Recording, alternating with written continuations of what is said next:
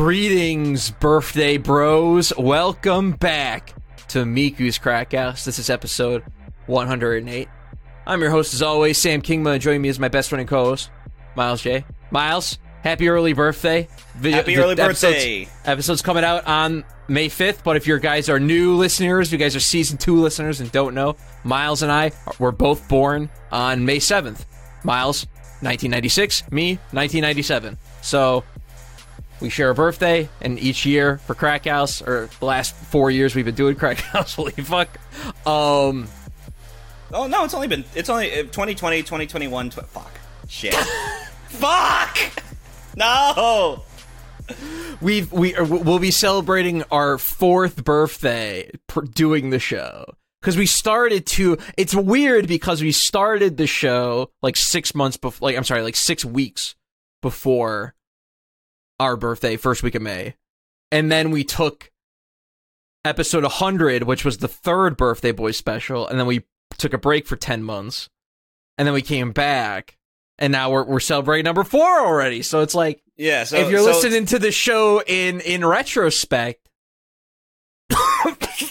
fuck if you listen to the show you know retroactively if you're going through the t- archives you know the crack which is why I recommend archives. taking a 10 month break in Yeah. between in between episode 100 and episode 101.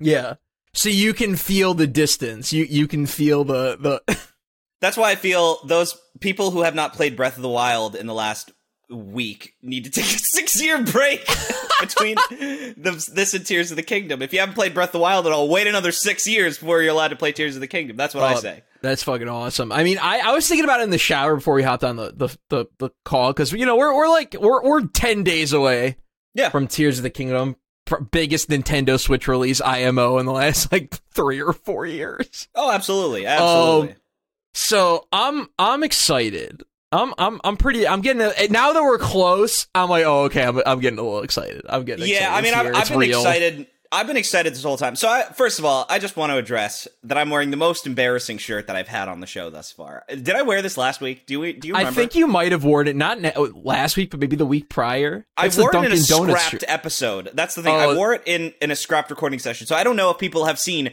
the Dunkin' Donuts shirt before. Yeah. So Show everyone Sam, what what. Get, hold on, take a stand. Let's see. well, who gave you this? What's the backstory? So the backstory of this, Sam, is that I received this when I was accepted to school. I was going to school in Boston. Boston, of course, the home. And by the way, if anyone thinks that's doxing, Boston's the fucking university fucking city of America. There's like 30 fucking colleges there. Uh, but Boston, home of Dunkin' Donuts, home of Ben Affleck and Matt Damon, the famous film Goodwill Hunting, produced by Harvey Weinstein. Good donut hunting. Yeah, good, good, Good uh, Dunkin' hunting. good dunks hunting. So we call it dunks. There is the important thing. Oh, really? Is that Yeah, the we- proper We terminology? call Go to dunks. Yeah, you go to dunks. It's it's sort of like how, how I was joking. It's like with with. By the way, want to talk about games that fell off Nicktoons All Star? Uh, people people just called that game Nick when they were trying Oh. to you know. Yeah, some people were just trying to call it. meme? Yeah, people who were trying to call it just smash. You know, smash. You hear smash, you know what you're playing, right? Yeah. You're smash, you know what you're playing. No one, no one calls it injustice. Gods among us. They they say injustice, This is right? injustice, yeah. Yeah. So so no one says Nick, but people do say dunks. And Sam, for our birthday, I got us Dunkin'. Oh man. So I, you know, I gotta ask you, Myles, how do you feel about the rebrand and name change? Because just in case people don't know, Dunkin' Donuts actually like officially changed oh, their name to no! Dunkin'. They gave me. They didn't give me my. They gave me just chocolate frosted, not double chocolate frosted. No. Don't you? No! Wait a minute. Wait. Wait, double How chocolate do this? frosted? Yeah. So the donut should Is be. that different than glaze, like a chocolate glazed donut? It's chocolate glazed, but there's there's frosting on top of it, and I got two of these, and now I, I one of them's fucking wrong, and they're both stale. it's the worst birthday boys episode ever. well, hey man, I mean, I, I, I, if you're not gonna eat, though, okay. no, I'm fifth. Oh, I'll absolutely fifth. But I will eat off camera so that the show is not insufferable. But yeah, so the, that- those do- that, the rest of that donut will go down in, in, in the next 90 to 120 minutes. I might, I might, I might peck at it through the rest of the episode. but Sam, I want to talk a little bit about Zelda.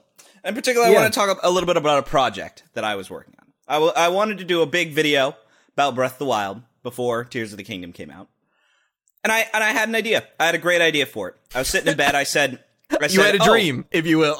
I had a I had a dream. One where I take drugs off the streets. Uh and to do that, I must become a gang star. A dunk star. a dunk star, dude. I I must I must take a stand. Uh oh fuck. My, my. How'd you get your fucking cable stuck? I did, I did. Oh, this, Oh this man, dude, that's why nightmare. I'm I'm team wireless headphones, guys. That's why I- you well, gotta thing. wear So I- wireless. I, used to, I used to. You remember, I used to had, I had uh, AirPods, and for some reason, Yeah. they just don't connect to my PC anymore because it's a piece of shit, apparently. So even though I have a great ass PC, it does everything except for fucking connect my fucking Apple AirPods properly. It's yeah, so and also you have the worst running version of RetroArch I've ever seen on your Yes, PC. that's the other one. That's the other. That's the other flaw with my PC. Oh, and, and also the fact that even though it's an incredible machine, Premiere still runs like shit. yep. I did. I did figure out how to optimize it. I, I I had a great idea on how to optimize it, but it still runs like dog water. Um, but I I said, oh, I have this great idea for a video. I want to do it. Um, but I realized not really a video essay guy anymore. I don't. I just don't. I don't know. It just doesn't. You've you've hung up your your analytical coat and glasses. I mean, like that's Uh, the thing. I'm always going to be analytical, but like I just don't think I like the idea of you know sitting in front of a script and and saying like on March third, twenty you know 2017, Nintendo released their seminal release, Breath of the Wild, you know, or like whatever, doing the intro, doing the thesis, like all that kind of stuff. Um, and so I was like, you know what? As much as I want to do this video and as much as I want to get it out before Breath of the Wild is done, I'm like, I, I just don't know if I want to do the video essay thing. There's a lot of great, like, you know, a lot of great, like, people who are doing video essays, but there's a more personality driven element to it. A little bit more of a, like a, you know, like a face and a name to it. I don't know. Yeah, I'm well, I mean, well, well we, we you and I talked about like action button and stuff. yeah, Action Button. I, Um, I reference Tim Cool Rogers. Ghosts, who I, Yeah. I I like. Cool Ghosts. They're they're kind of a dead channel now. They don't do anything. They haven't uploaded in three years. They haven't uploaded in three years, but like their th- their work was was very like fun. They were very like passionate, kind a little flowery, a little like prose, poetic, but like they were just very like I don't know. They they they had a very beautiful view of games and and games that weren't even necessarily beautiful. Like they they have a great discussion about Hitman where they're talking about like hit what the best part of a Hitman level is when you walk out of the hot zone by chopper or on land. Um and they're like you're you're safe, you're free to go, and you can run to the exit point, but that would be like carefully peeling an uh, a, an orange and then shoving the whole thing in your mouth.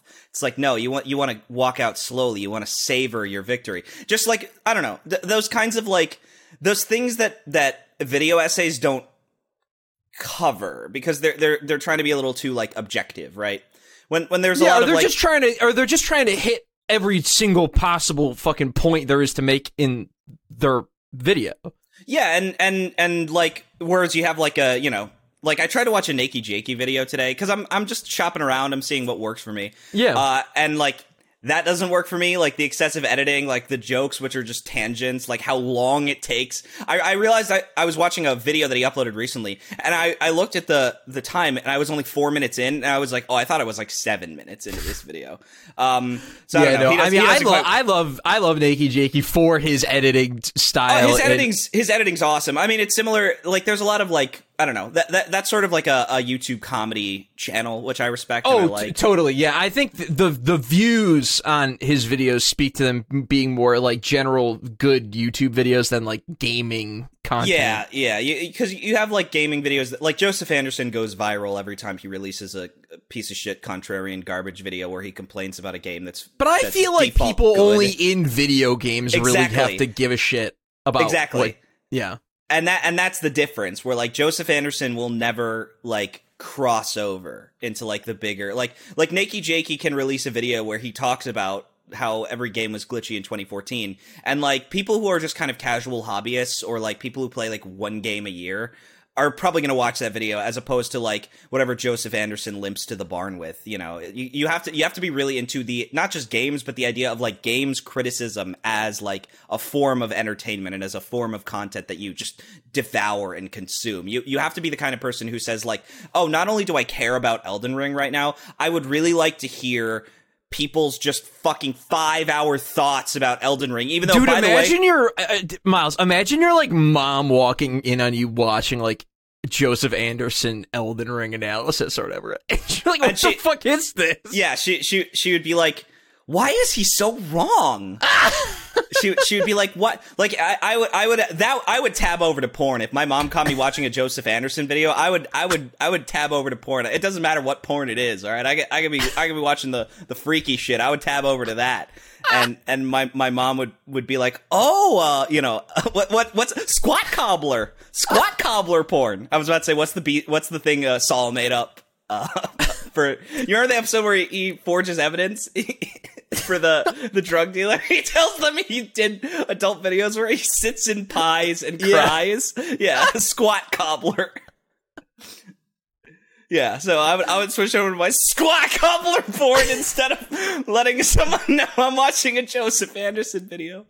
Um yeah, like so I was just kind of shopping around, you know, just to kind of see like what formats and what people are doing that that kind of interest me cuz like I don't know, I just don't like I love the idea of working with the free camera and just getting like this really like great visual element, but like the writing style, the presentation is what's kind of fucked up for me. Like just the the script aspect of it doesn't really work. It's Yeah. not what I want to do anymore. And so like I'm kind of just like reshopping, reevaluating, but that did take me on a huge rabbit hole. Yeah, I gotta like- know, dude. What other what other channels you watched, man? Because So- you're entering my domain. It's like fucking Jujutsu Kaisen over here. So so well that's the thing. Like so I don't remember half the channels that I watched, but I watched more like video essays than I I usually do. You know what? You know, you, know, what, what you can do is you can actually go uh, in your in, on your YouTube account. You can go into history and like scroll yeah, and- and through. look. Uh, but but I, I'll tell you the one channel that I, I watched a lot of. Um, it was the guy who made the KFC video. You remember that? What's wrong with KFC video? Oh, oh, dude, Austin McConnell. Oh Yeah. my god, So dude, I- that's a channel I really loved. Like r- I loved loved it back in like twenty, like 16, 17, That's, 18. that's the thing that I want to bring up because and I can he see. fell off so fucking hard, dude. Like his content nowadays sucks, and it sucked for like two, three years, and it's really disappointing because like the KFC Well, video is fucking awesome. The the I made, I a, made a movie video it. That- sucked. that was- it's so good. Oh, that video is so fucking good, and I cannot believe he makes garbage now. that that was the one I watched. That was the one that I watched, and he he said something to me that made me realize, like, oh yeah, this whole to Breath of you, he said something directly to you, Myles. he said he said Miles. He said first of all, happy birthday, and second of all, uh, we had just, to travel 18 miles. Yeah. well, he's in Kansas, so yeah, much further than that. But Yeah, he's at yeah out, out in Missouri. Shout out. yeah, Springfield, Springfield. Um, but uh, where where he was like, I wanted to make something just for this, just to say that I made it. Like that's not passion, that's vanity. And I was like, yeah. Now that I think about it, I only really wanted to make video essays because that's what I used to do, and I want to be able to say like, guys, I still got it. I could do it again. It's like, no, it's time to grow up. It's time to do something else. Uh, and, and that's a that's a great feeling. It's a great feeling to, to kind of, I still have my passion for games. I still want to do stuff with it, but to, to like, to say like, you know what, video, this just don't work for me. I, just, I, it's not my interest anymore. I was good for a while. I was pretty good at it. Uh, but I don't want to do it anymore. Um, and so that was like a really great video, and like it was very good to hear. And so I was like, so what else has he done? And I looked at his channel, and like everything's got like one hundred thousand views, even though he's got he's a million view channel or a million subscriber channel, and like it's all like bullshit. It's it's all like like. So I have the best term for this. I well, it's not the best. It's not the best term ever, but I, I have a good term for this kind of channel, and I call it your younger sister content.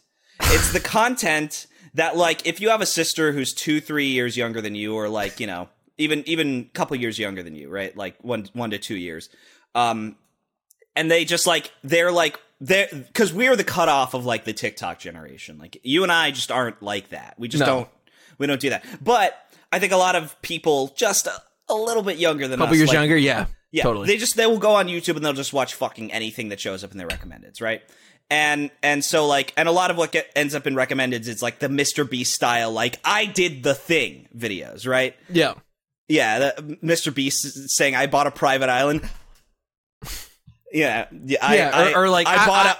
I got every fast food deal. Like that's Yeah. one I saw recently. Yeah, the, yeah, uh, the secret menu. That's that's a pretty fun video. yeah secret menu video. Sam Reed, I think. I think is the guy who did yeah, that. The secret menu video is pretty fun.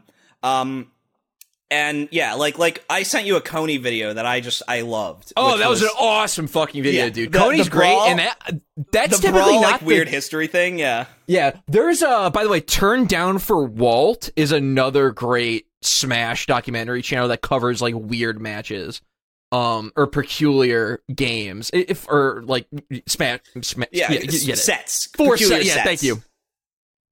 Because Um, everything about that set is like, and the fact that he was there is great. But everything about the set, where like he's just like it's it's just a layer cake. He's just slowly unraveling how bizarre this set was. Like like it, it's just it's from bad to worse to worse to Worse. worse. It- where where like. they go to an illegal state. Yeah, they play on green greens. They play on green, and, and when, Brawl. when and when he says the words "green greens," like there is this tint in his voice where he knows what he is saying will be so shocking to you, even though he knows this information. He's not shocked by it. He is fully aware that what he's about to say will shatter your world. Uh, and and th- there's a couple of good deliveries like that where he shows a silhouette of Snake and he says he played Donkey Kong, and like just hard cuts to like a PNG image of Brawl Donkey Kong, like that. the pose that he makes in that game, Oh, oh, uh, where where where you're just like, what? Like someone because and and just like the sheer like the the the balance of it of like Donkey Kong is terrible except in this one matchup against Marth, who is pretty fucking good. Like he's got a pretty even spread of uh of of um matches of matchup types. Whereas donkey kong has terrible matchups except for against marth. So they went to green greens. And and it's just like the most like obscene it, it genuinely is like fargo where like fargo is just like the stupidest smallest little thing just like escalates or escalates into into chaos. Um that's not your little sister content. Your little sister content is like it, it, it- it's like a like a Jenny Nicholson video. I, I like Jenny Nicholson Yeah. for the most part. No, Like, these channels are good, by the way. You Yeah, know, like like these the- the channels James- that do this kind of like, the James Corden videos. I I James Corden ruined my life. That video essay, like yeah. Hug, like- Hugbees is a channel I really like that does stuff like this, uh, where he's like, I roasted every Super Smash Brothers character. yeah, Um, like just just very fun, like throwaway content. It's them at their laptop with the, the picture of the of the person on the laptop or like whatever you know on on the screen, and them just very like blase, just going through exactly what happened with their kind of deadpan humor or their their little quips and their little jokes. Um, and and that's that's fun. That's very fun. Uh, but like he went from doing these like really great like personal video essays or things that were like interesting curiosities like just exposing like bizarre ass like scenarios and situations and now he's just doing like the i bought we it- like literally if the movie we bought a zoo, Zoo? didn't exist uh, It's some a YouTube YouTuber video, would- dude. It'd be yeah. a fucking YouTube video. It- it would be a YouTube Mr. video. Beast fucking I bought a zoo. yeah you know? i bought a zoo and it's him it's him f- fucking a zebra it's it's his It's- it's- cock it's- deep in a zebra's yeah. pussy and just like, It's Mis- him and his Mr. fucking giant hippos in the background chasing him. mr bestiality Oh, oh boy. Sorry, I'm I, I'm- I'm back on the bestiality bullshit. I, I oh, watched Jesus the fucking. Christ! It only took you two months. Oh my I god! watched, I watched the fucking video that like I there's just something so fascinating. What I love about true crime is not like the murder stuff. It's like the people who are like criminals breaking laws that are like either sexual deviancy or like degeneracy of some kind. Um like like like a Wings of Redemption, like people who just ruin their lives with like they rob a liquor store after like ten years of just mental collapse. He like did uh, if- not rob a liquor. Store. He didn't rob a liquor store. No, but like like that kind of thing, or like um, Ye what's oh Yeast Yig Studios. Did you? Yeah, Digi, Yeeg Studios, whatever. We're, By the way, like- R.I.P. Procrastinators podcast. The, uh, the last they there were down to two members, and one of them left. So, so now be, it's just one. It's just gonna be one person. Yeah, like just just when you hear like like people who are arrested for what would be YouTube drama if they were more relevant. I, yeah. I always like I always like or like or what about like EDP like when EDP got caught in that uh in in, in that uh predator sting. Yes, like that sort of thing. Like people who I, I like I think I like sex crimes as, as far as true crimes go, but specifically like like people who who either didn't get away with it, like they got caught, uh, or or they did get away with it, but there are horrible monsters and no one ever liked them in the first place. Again, Douglas Brian Spink is probably my favorite true criminal. Like just because his like because the, the thing you have to understand about Douglas Brian Spink is that he was a literal multimillionaire with a successful business, and he like conquered the dot com bubble. Like he was he lived in a mansion he was famous in his hometown. He was a brilliant entrepreneur. He went to, I think, one of the top three. Yeah, one of the. He went to Booth, one of the top three business schools in America, and he died of anal cancer, like prostate cancer, at age like fifty two, as like a four time felon who spent like for like 20, 30 years in prison, in and out of prison and on probation because he wouldn't stop fucking his champion show horse who was worth $7 million. Like, like, does, isn't that the most amazing, like, story about, like, a failure that you've ever heard? I, I think I think that's the best way that I would I would describe it. I like failures, and most failures tend to be sex criminals. Uh, now, now, Myles, we've talked a lot about a lot here today about about true crime. I gotta know how, how do you feel about like fake crime? Like you I, fuck with like like SV Law and Order SVU at all? You fuck with? Uh, I, I mean, with, that's all fucking sex crime, dude. Yeah. You ever watch the Gamer episode? You ever watch the oh, that's, Gamer? That's, a, that's a favorite of mine. Dude, I, I love that episode. That episode. So I actually caught it on TV like a month a month or two airing. ago. Because let me just say for for people who watch Law and Order SVU, when an episode opens up before the intro or before the the intro sting, and it opens up with That's the following episode does not depict real world events, yeah. people, or places or whatever. The disclaimer. Uh, you know it's going to be a juicy one. You just know it's going to be a juicy one. And then it opens up at a fucking gamer convention. I'm like, oh, it's this one. Oh my god. Eh, so so these, first these all, guys just don't like women in video in, games. Okay, yes, you understand that no one would ever. That's a crazy thing to say to someone. But well, after not, not you were that, attacked. Not only that, but like she's like fixing her makeup after being like raped. Dude, she, she's like trying to get the fuck out of there. It's like what the fuck's going on? Like like and that's the thing like she i don't i don't remember the exact extent of the sexual assault i assume that it was just like rape you know because well just rape! I'm sorry everyone.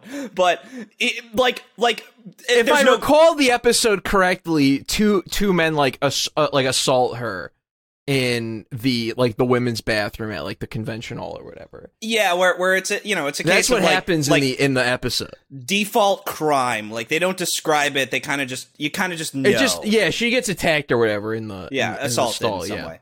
And and she's like she's like got a black eye and she's like doing her makeup trying to cover the black eye in the convention center like she should like leave and talk to the police. Yeah, and the blonde detective because so the okay, so here's the part that like this shit rocked my core and made me so mad I just fucking walked away like a minute or two after this because I'm like, this sucks. This is horrible. Is that fucking Ice Ice T fucking Fin and his partner, whose name I don't know. Uh, but it's the young. It's not the the old guy. It's the sort of younger kind of blonde hair partner he gets in like the later seasons, in like the 2010 seasons because that's when this this episode came this out. This would have been like 2013, 2014. 2015 or 16, I think, because Gamergate was 2014. I th- but um, I think it was hot on the on the heels of Gamergate. Like I think it was like hastily produced. I I do think 2015 is correct though. Okay.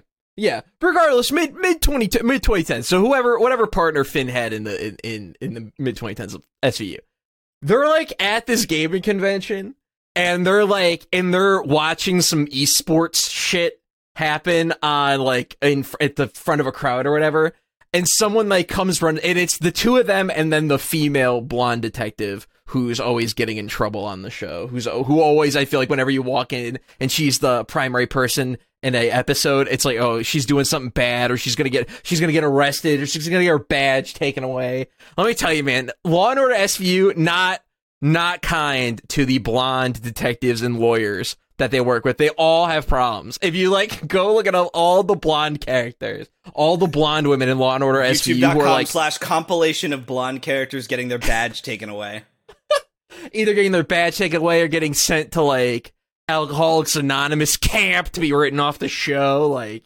you know all this stuff. But anyways, they're they're watching this like tournament, and someone like comes up to them was like, "Oh my god, I think someone was like attacked in the in, in the woman's bathroom." And and she's like, in the the blonde detective, she's ready to go. She's like, all right, let's let's go, guys. And fucking I and fucking Fin and the other guy are just are, are not um, don't give a fuck. And I'm like, this would never happen. I've watched like seventy fucking plus episodes of this show. They wouldn't just be distracted by this Doom knockoff on the screen. So, so your problem, your They're problem just not- like my problem is that like it was so fucking oh man, isn't aren't games toxic? That even even these characters who would never do this in any other episode, they're gonna do this now to prove a Yeah. point. Your, your There's a issue was was like was the the the implication of the It's the- content, like for the characters. Exactly. It's it, that's the that's the problem. There's a similar I mean, a hard fucking right swerve here, but there's a similar issue. There's a very infamous episode of Arthur in the later season. in the later seasons.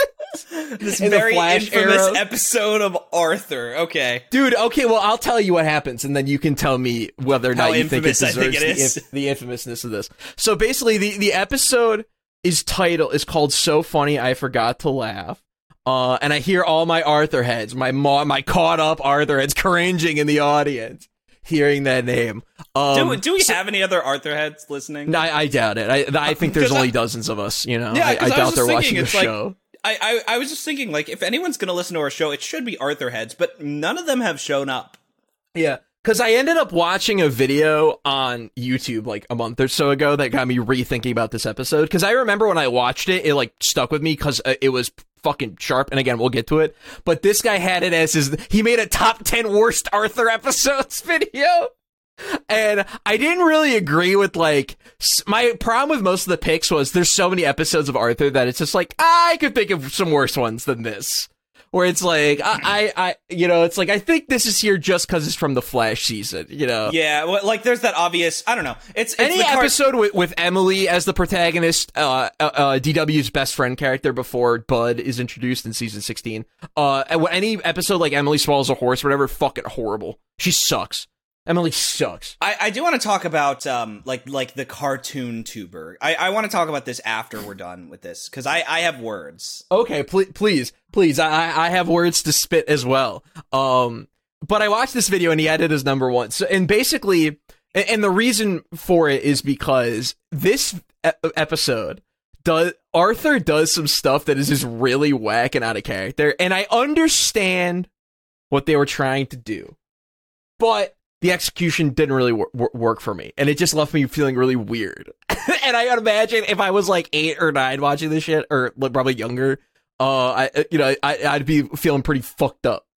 Well, By that, all that kind of that that was kind of a problem with a lot of shows. Like I remember this with Fairly Odd Parents, where you would just like get episodes where like characters were just completely different or like compl- acted completely wrong. And this is my problem with with all these like 2000s era like kids cartoons. Sorry, were you going to explain the plot? Yeah, yeah, I was gonna- I was gonna break down the so- plot. I'm so sorry. Continue. Oh no, Continue. you're good. You're good. You're good. I thought you were uh, done. We'll, we'll, I'm sorry. All this stuff, what you're saying, all this stuff really does connect and come back to it. So we're gonna come back to all these points: Okay, cartoon okay. tubers and, and and characters fucking flipping out a dime or not being written fucking right, and fucking with your your your perception of reality. So basically, the extent of the episode, it, it's it mainly revolves around Sue Ellen and Arthur. It's like, it, and Sue Ellen has a sort of pen pal from uh like Nepal or something like that, like somewhere in that fucking region of the earth. Uh one of those other Asian countries you like never really hear about in media. Yeah. Um she's got like a like a pen pal sort of brother thing going on there. Uh, and she and he sends her like the, this sort of like maybe she was Tibetan, I think actually, like a Tibetan sort of coat. Uh, and, and it's kind of goofy looking, but she likes it and she doesn't give a fuck or whatever.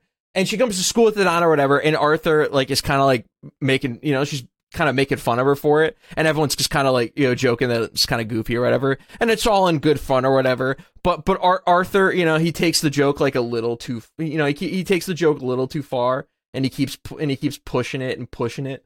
Um, and because because basically the idea is that Arthur thinks that this coat makes Sue Ellen look like a dog. Um, so he keeps calling her like a dog and barking at her and shit, and shit. And it's you know it's funny at first, but then it, you know like he just keeps going and and you know he you know she's kind of not really about it, but he just won't fucking stop. And it just keeps fucking escalating. And the and it's fucking Arthur, Yeah, being the stopped by now. perpetrator. Yeah. Exactly. That's what's fucked up. Is like Arthur wouldn't go this. This far. this is a, a an early season Buster episode.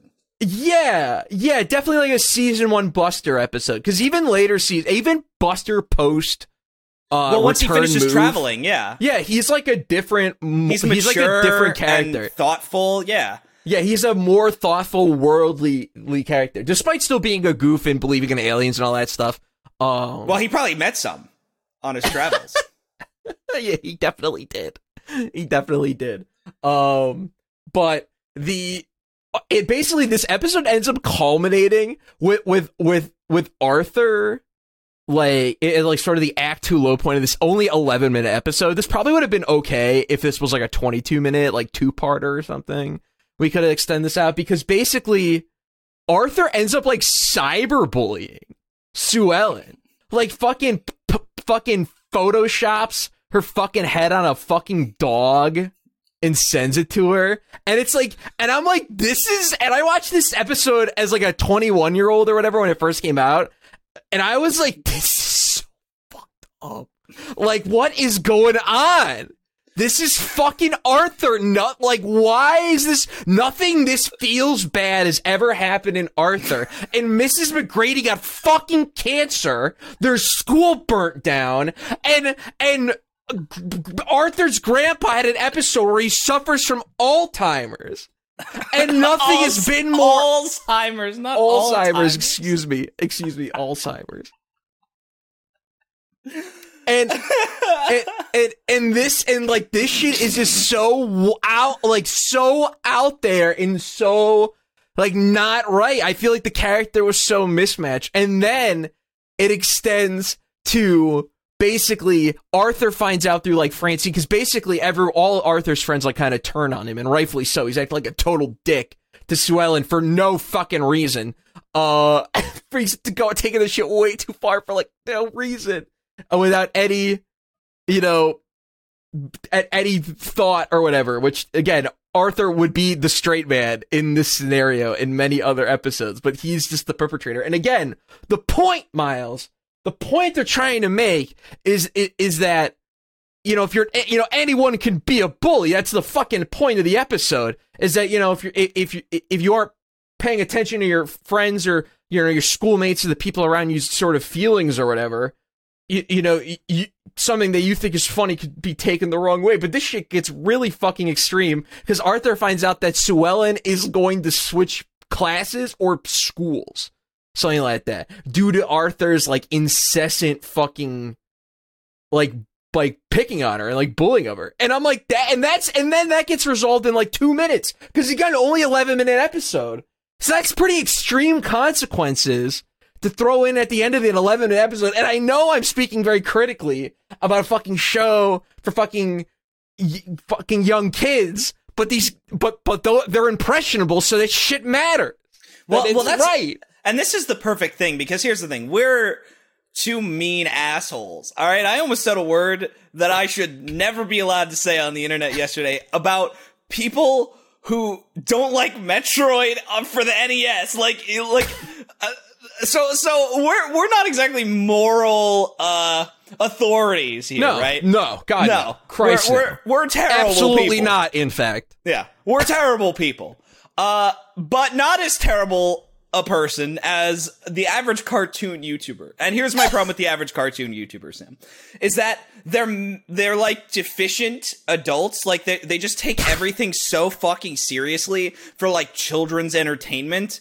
Like, and meanwhile, they have no production experience. They don't understand anything about like what actually happens behind the scenes at a children's television network or like a network that has a child block or children's programming or a children's programming, programming division, you know, anything like that. It doesn't even have to be Nick, which, you know, Nick, all kids, some teens, you know, or like Cartoon Network. uh, Cartoon Network's got uh, Adult Swim, mostly cartoon, you know, network stuff for little kids. Like even something like Fox, which which used to have a, a kids line. Yeah, right? Fox Kids. Yeah. Yeah, like every fucking one of these things has similar, if not the exact same kinds of environments. You have people who have to approve of the content. You have standards and practices who are very, very, you know, co- cognizant of what goes on screen. You have a, a lot of people who have to cater to the fact that we live in the United States of America, and I would say fifty percent of the the country still, you know, are are are like not fucking gay allies and not fucking you know or not fucking like super about that therapy life uh, you know and they they don't really understand this shit that like a lot of these like you know white people from southern california think are very important issues. And so a lot of those shows like they don't they just can't they don't have a lot of room to work with or if they do it's because the network is making a push to to appeal to these kinds of things or making a push to make these sorts of things okay um and but then you have these like actual fucking adults who by the way should be watching anime by now because like the kinds of fucking subject matters that they want to see involved in kid shit like is in Wonder Egg Priority which is Uh, not a kid er, show but it stars yeah. kids Ex- so if that's your fucking concern Because then, let's be clear what they want. What they want. They just want fucking animation is mostly what they fucking want. The problem is that animation is just fucked. Yeah, in- well, it's, in it's fucked in the United States because Yeah. animation is only going to be for kids, and it's only going to be for kids because we didn't cultivate any kind of successful infrastructure for adult animation, and we and we we haven't pushed that as a you know like anime is a big industry, and it's a big industry because anime isn't you know it doesn't have to be huge. What it has to be is it has to appeal to its core demographic. Because here's the thing: most animes are making their money off of their their home state of Japan, airing on television in Japan, licensing. But for the most part, it's merchandise. A lot of it's merchandise. And that's how Japan is able to make successful animations. And then you also have these kinds of, these animation studios who are profitable. And they can afford to make a Despite making crap that you're like, I can't believe anyone watches this shit. The truth is, they're not. well, like that, yeah. I mean, that's, that's Because all thing. you need is someone to buy the $150 figure like a thousand times or whatever. You know, Yeah. like that that that's the big thing. Like, well, I'm talking about I'm talking about like a Studio Bones, right? Like a Studio Bones or Studio 4C, TMS, where they they also have the lucrative, you know, business of like, oh, you know, a, a video game company wants an animated opening, right? Uh, okay, Yeah. well, we'll outsource it to TMS, or what like TMS did like Transformers, Tiny Toons Adventures, um, Batman uh, Beyond, the Return of the Joker. fuck, oh, fuck yeah. Yeah, like TMS is that movie. awesome. Also, they did Nagatoro, um, which is really funny. Dude, Like, that's insane. Yeah, which- that's which the Batman Beyond team. The Batman Beyond Return of the Joker team did Nagatoro. That that's the thing. So they stopped working with the United States of America, and like now they're producing like their own anime. But like Nagatoro, like if you compare Nagatoro to Uzaki-chan, Uzaki-chan doesn't look that good. It looks No, it's okay. pretty cheap, yeah. Yeah, it's pretty cheap. Whereas like Nagatoro looks great, and you, when you realize like TMS's pedigree, of course it looks great. This is this is a studio that that has been around for years, probably has some you know success and capital still from from their heyday, and and they're probably still raking in money, and they probably attract professionals, people who want to work there. Uh, you know, and so they get good applications and, and good applicants, and and they're probably uh, also the other thing they might have a smart uh, content um, plan. You know, they're not Mappa where they're just buying every fucking right ever, and like now they don't have enough people to fucking animate the shows they have, so they have to hire people out of high school. Like, like so so that's how anime studios are successful. American studios just don't work like that. Our distribution systems just don't work like that. Even with Netflix, right? Even with with the streaming service like Netflix, there's a lot of Netflix has been great for animation. It's not been great for the visibility of animation though. But there's a ton of animated shows that are on Netflix that I've never fucking heard of. Like remember when we talked about the Loud House uh, fanfic? Yeah. Um, where where they kept talking about like what Magiforce or something like that or Magicons, and like that that was like a Canadian show that was like you know Net- Netflix exclusive. Um, there was a show that I did. Uh, I ended up doing research on a football player um, I don't quite remember why. I think it was for my job back when I, I worked in Los Angeles. Um, and he wrote a series of books about amphibious warriors, you know, in, in Australia. Like, so they're like these kind of, you know, it's sort of a Teenage Mutant Ninja Turtles thing, but they're frogs, but they're also, like, it's like the entire world. But they're also Australian. Yeah. Well, so that's the thing. Like, so it takes place and in an Australian. mutant kangaroos. Well, it takes place in an Australian like, biome, right? So, like, it's like every person who lives in this, like, ecosystem. Australian? Well, yeah, like everyone who lives in this ecosystem that's like, dude, you know, when's the Australian. new Minecraft update gonna add the Australia biome? I, do, I don't know anything about Australia's fucking like geography, dude. All I know is there's five basic biomes. I've done a lot of research on this recently. Uh, What's what, your, rank your favorite biomes right now? Boreal forest, my absolute favorites. Boreal forest. That's that. Oh, that's that good Akkala shit, baby. That's that good up north. Akkala, right next to Eldin Volcano, right above Lanayru Province. I'm talking Akkala, baby. That's what I like. That's what I like is the boreal forest. and by the way, Faron, tropical forest.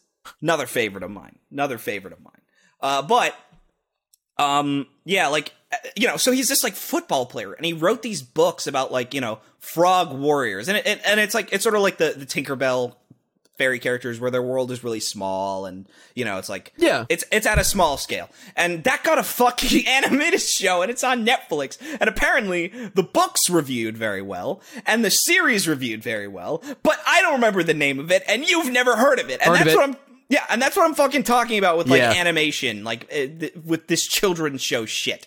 And then you have people like Mysterious Mr. Enter and Lily Orchard, who, by the way, Lily Lily Orchard or Lily Orchard should be jailed. They they should be jailed for their crimes against. Have I ever read the 100 rules that they did of like their 100 writing rules, Sam? Oh, didn't someone do like a podcast Oh, about? multiple people have done a podcast about it because there's there's a hundred of the worst pieces of advice you've ever heard. I I, I always joke about how sh- uh, she said like. Oh, goblins are inherently anti-Semitic, and I always point out Hershel and the Hanukkah Goblins, classic children's book. Uh, and I, and I guess someone's got to tell that Jewish author and his Jewish illustrator that they're anti-Semites. Um, like I, I that's that's the one that silly. We forever all know orcs represent racism. black people. Yeah, the the black person with the the mug. Yeah, just all this great shit. Um, but uh. Shout out extra credits. Yeah, shout out that the best extra credits episode. Uh, what my favorite thing about extra credits is that they will just make an episode that they think is like in good heart and good faith and good intention, and it's the most misguided, terrible idea they could possibly have. I love that for them. I love the fact that they are such like virtue signaling pieces of shit that they will just make the most racist, like misguided, sexist, terrible fucking video. Like every once in a while in their attempt to like to like talk about something important. And then oh lo and behold by the way fucking James was a fucking abuser and he like abused everyone and his every woman at his at, his, at, at fucking extra credits. He just abused them until they quit and and the fucking show fell apart because they're all well not they're all they're not all monsters. I like Dan but like all, all these people who like project as good guys are fucking monsters. I'm sorry. You should you should date an asshole like me I won't beat you. I promise. um, uh, but like, yeah. So, so like, you have all these like people who just want these like kids cartoons to talk about issues that they're just not equipped for. And you like Steven Universe, I know, but I am gonna call out Steven Universe. Like, Steven Universe is just not equipped to talk about complex post-traumatic stress disorder all that well. They can No. do an okay job. They can do an okay job. Yeah, They can It introduce does- the and it- concept. and it does. It Yeah. does a okay job. But like these people will just be like they don't represent the realities of PTSD well enough, and it's like what the Bro, fuck he's do you Steven's expect? got 11 minutes. Yeah. he's got to be in and out. yeah, like like Evangelion has this kind of time. It's got 24 episodes, and that was the intention from jump, okay? Yeah, and also Evangelion aired on fucking prime time Japanese TV when it fucking first came out, not Cartoon Network. You yeah, know? like that. That like it, it. It was a major, major mainstream success and a push to be a mainstream success. Like, yeah. Steven Universe was a push to be mainstream success in the realm of cartoons. And so like like you have people like what Dana Horowitz or whatever from Crackhouse favorite The Owl House. Uh where, where, like like she'll just like get on her Tumblr and like complain when Disney like says no to a terrible like idea that's against their standards and practices or like Alex Hirsch will will go on fucking Twitter and just like reveal company emails and just break NDA for his fucking internet goblin followers who are all like 30 something animation geeks who worship the fucking ground he walks on because he made a 7 out of 10 and uh, it's probably 7 or 8 like it's a good show but like like I always say like Avatar the Last Airbender on the scale of all animation ever made in the world is A tier. And that's like my controversial, like hot take, but it's A tier. I'm sorry, because if we're talking like shit that's made in Japan, the the greatest Russian animations of all time, the greatest French animations of all time, like if Korean. we're talking, yeah, Korean too, or Chinese animation. Yeah, and, here's the thing: I don't know how many of those countries, Russia and Japan, I know for sure have like amazing art. I assume France does as well, but a lot of them have animation industries as well. And and like, so if we're talking like all the animation ever made of all time, I'm sorry, Avatar is not better than like like a Revolutionary Girl Utena or or a Neon Genesis Evangelion or Cowboy Bebop. It's just not, and like that's okay because it's still amazing. It's still A tier. Like S tier is like 0.2% of all content that's ever gonna get made, by the way. Like, you're not gonna beat fucking like Paranoia Agent or like Serial Experiments Lain, like things that are just like genre defining, like master, once in a lifetime masterpieces. These things don't come out that often, right? Avatar The Last Airbender, by all accounts, is an incredible, stellar, piece of American content for a children's yeah, television think, network. Yeah, you gotta understand. I just feel like most most of these chuckle fucks online are are like just sort of see it through that le- only see it through the lens of American animation or Western. Yeah, well, well it's it's the same. Like uh, I saw, I heard a really great phrase. Um, I, well, well, I was watching like you know a lecture. Someone was talking about writing, and they said the worst writers are incurious because they're the people who don't see enough to know what is and isn't cliche and what is and isn't being done. So they'll see something that's that's kind of mainstream or that's kind of big and they'll think it's new to them when in actuality uh, there's more interesting art in the world and so they will try and follow in the footsteps of something that that they have that that we have all seen before, but they have not because they are incurious. Like that perfectly describes like the the the current like American manga like upstart industry where it's all like Naruto ripoffs or, you know, like these kinds of like My Hero Academia, Digimon, Yu-Gi-Oh ripoffs where where it's it's kind of based on the I mean it's a, it's in the name of like a Saturday PM or a Saturday AM. It's they're they're trying to rip off like things that aired on Cartoon Network. Fucking beat them on, right? Like where where you have a lot of these shows that that are not the absolute best. They're not even the best in in what you know what was being made at the time but they're what people know. And so i think a lot of these like cartoon youtubers cartoon tubers are like incurious. So like the only things they're they're gonna watch are like okay new disastrous pinocchio released this year. Uh and the guillermo del toro pinocchio just came out. Incredible film by the way. Like beautiful stop motion movie. Not the best del toro picture. It's like as far as his whole work that's kind of like a b tier del toro film but it's fucking awesome anyways because he's del toro. He's great yeah, know? B tier B tier Del Toro is still like probably like a nine. Yeah, it's still a nine. like, like, that movie is beautiful. That, that, movie is like beautiful and brilliant, and in my opinion, it definitely deserved that Oscar win over The Last Wish. As much as I think The Last Wish is also beautiful and brilliant, it's also kind of a B tier movie, and that's okay. That's okay because they're both great. Like, but I'm talking like when I'm when I'm when I'm bringing in the S tiers, Sam. I'm bringing in the S tiers, talking about like I'm, I'm bringing in like Angel's Egg and Ninja Scroll. Like I'm bringing in like Hell yeah, Vampire baby! Hunter D Bloodlust. Ninja right? Scroll, dude. Ninja Scroll is, is great. Um, Ninja Scroll fucks so hard. like I what I'm fucking love that movie. Sam, you need to watch Vampire Hunter D Bloodlust. That's an amazing. Thing. Is that film. like for free on YouTube? Isn't Yeah. isn't, isn't that The- just so like the thing uh, is that- online? the the the you, the version that's on YouTube has the color correction redone, so it's not 100 percent accurate to the original. But it's a per- if you don't care, like I'm and, and I'm not going to get on your case if you don't care. It is Nah, a I am that bitch. I, I mean, Okay. I mean, how different is it? How It- different's they, the color they correction? saturated the color by 25 percent. It's like it's they really, do that? I don't know. It's really Wait, vibrant it- compared to the original. Wait, what if I just? what if What I if you just like turn your monitor? Yeah, yeah, that would work. That would fucking no? work. Or, or what I do is I I download it and watch it in Premiere, That would work too. Yeah, and I desaturate it. My, That- I you might as well. down. You might as well. Well, here's the problem though: is that I think it also uses the closed captions on YouTube, so you do have to watch it through the browser. Oh, So- but you can you can download videos with the closed caption. There you go. That's, you how, do I have the uh, that's how I have the Trails of Cold Steel Theater play downloaded on my computer with the subtitles. There you go. man. Um, there you go. Yeah, like I, it it is kind of a. I don't know. It, it it's kind of a like. A lot of these movies are really hard to hard to find and hard to watch. I, I, I always tell you you should get high and watch Angel's Egg. I want you to be so uncomfortable. I want like so off my fucking rocker. Watch Yeah. I want you to be so confused, and you'll be like, Myles, what the fuck? dude. I I, I gotta be honest with you, man. So it, like. I don't know if I'd like Angel's Egg. I feel like I'd, I'd get like be like twenty minutes into this and be like, I don't, I don't get it. Like, that that's the big th- the, the big thing for me about it sam is that like i think e- e- there's nothing to get like it's just like it's just a vibe movie like it's and it's so completely and totally up to your interpretation. Like there's no if you're like is it, is it like Skinamarink where it's just like you just kind of like watch it and yeah and like, you just ex- and you're just like okay.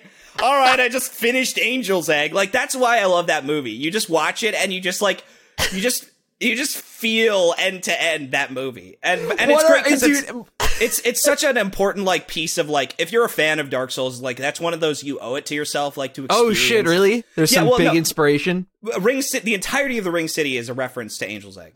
I fucking love the Ring City. That's You like one of my Angel's favorite Egg. locations. All right, And- and you got me just- back in. You should Yeah. open. You should open with that. Well, I told you that on a previous episode. Oh, you think I remember anything? That's fair. I did about- watch. I did watch you forget every room of Super Metroid the second you exited it. So yeah, that's fair. Uh, yeah, no, but, but God, that's oh, I wish we had that fucking playthrough recorded, dude. Because you just get to because because everyone could have just saw you lose your brain cells in real time. Oh, it was terrible. I'm so glad we did it. It was terrible though. Uh, but yeah, like that's part of like the if you're like a Dark Souls fan, like, and you want to watch all the stuff that Miyazaki ripped up. I mean, was inspired by. Um, that that's definitely like uh that's that's one of them. What's it? Brotherhood of the Wolf, I think, is another one that inspired like Bloodborne, uh, like the outfits and the hunter culture in Bloodborne. Um, and and this is one of those moments where I want to kill people. Um, where where like VaatiVidya did a, a video about Angel's Egg, right? And so I'm telling a friend of mine because I really fucking like Angel's Egg. I think it's an it's like a top five movie. I love that film.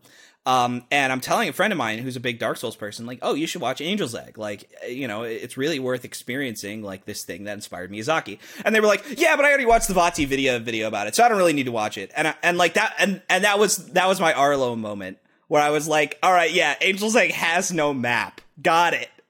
All right, you don't have to, you don't have to watch the movie to understand. You don't have you, even though you even though you fucking want to suck Miyazaki's dick and then fillet his balls until he comes so much that it's coming out your fucking nose because you worship the fucking man so fucking much and the the fucking ground he walks on. It's okay. I'm this way with Kojima. It's fine. It's not a problem.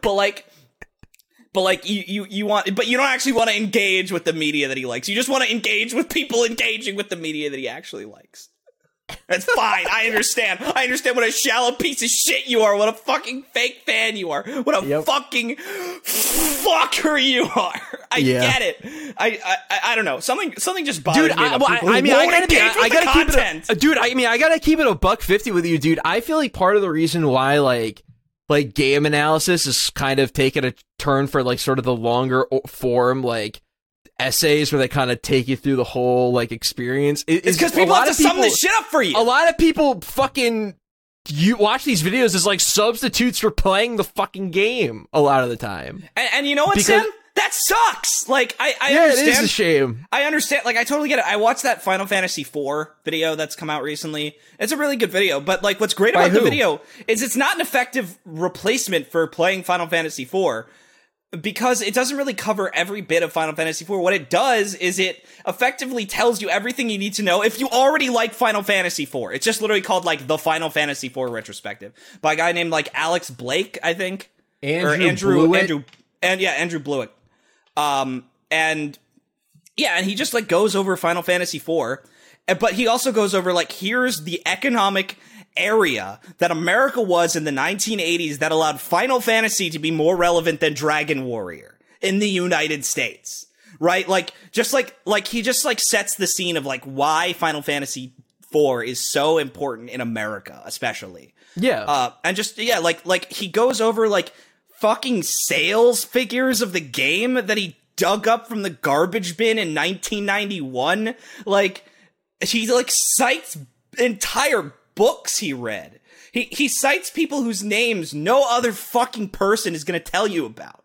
Like the the fucking guy who came up with the battle system, right? Like and programmed the the ATB TV battle battle system system. yeah, like, like it, that's not an accurate replacement for playing Final Fantasy IV. It's if you love Final Fantasy IV, this is an accurate replacement for reading the literature that explains Final Fantasy IV.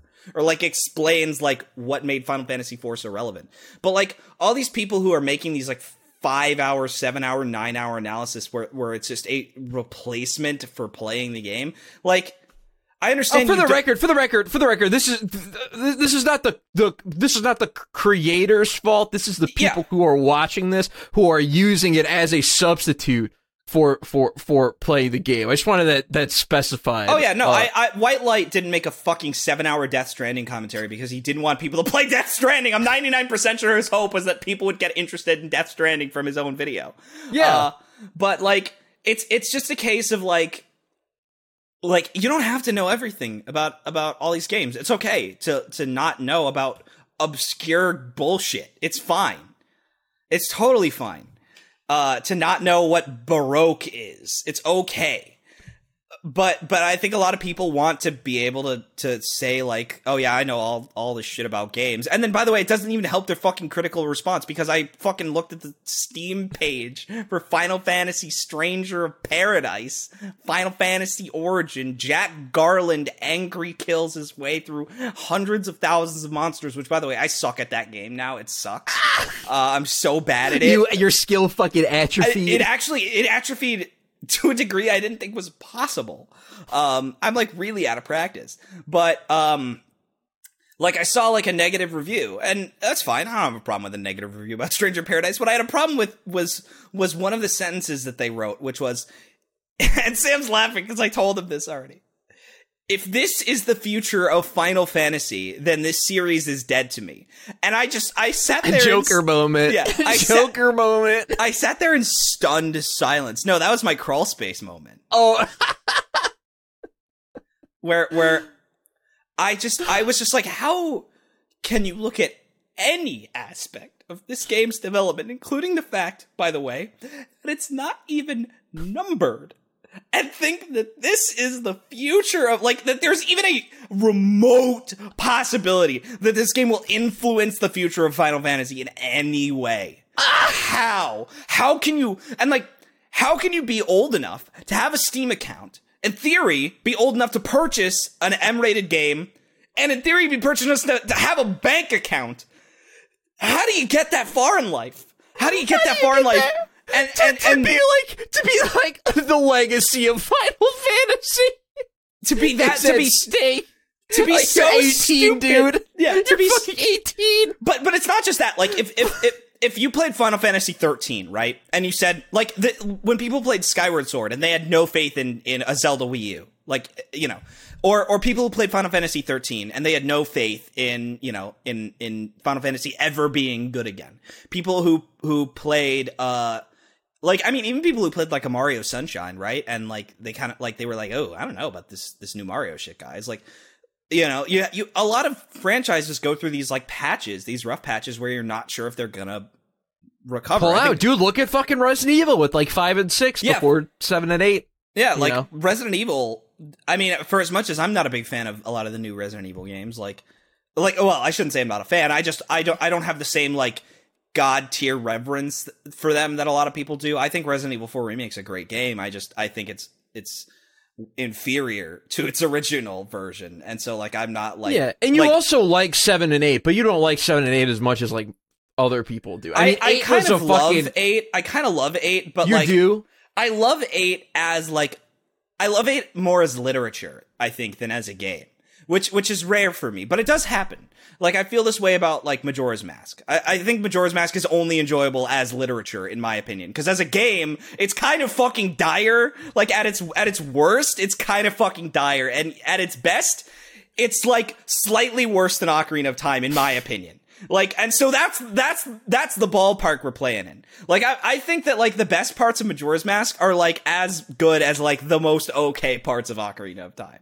That sucks. Oh, and, and not not not counting the the literature part of Majora's Mask. That that's the literature part is like on par with and occasionally better than Ocarina of Time in my opinion. But like like I feel the same way about Super Paper Mario. I don't think Super Paper Mario is an amazing game. I think it's incredible literature though. And I think th- the narrative's cool. yeah, I think as a game, I really, I Game's think it's okay. okay. yeah, but as literature, okay. I love it.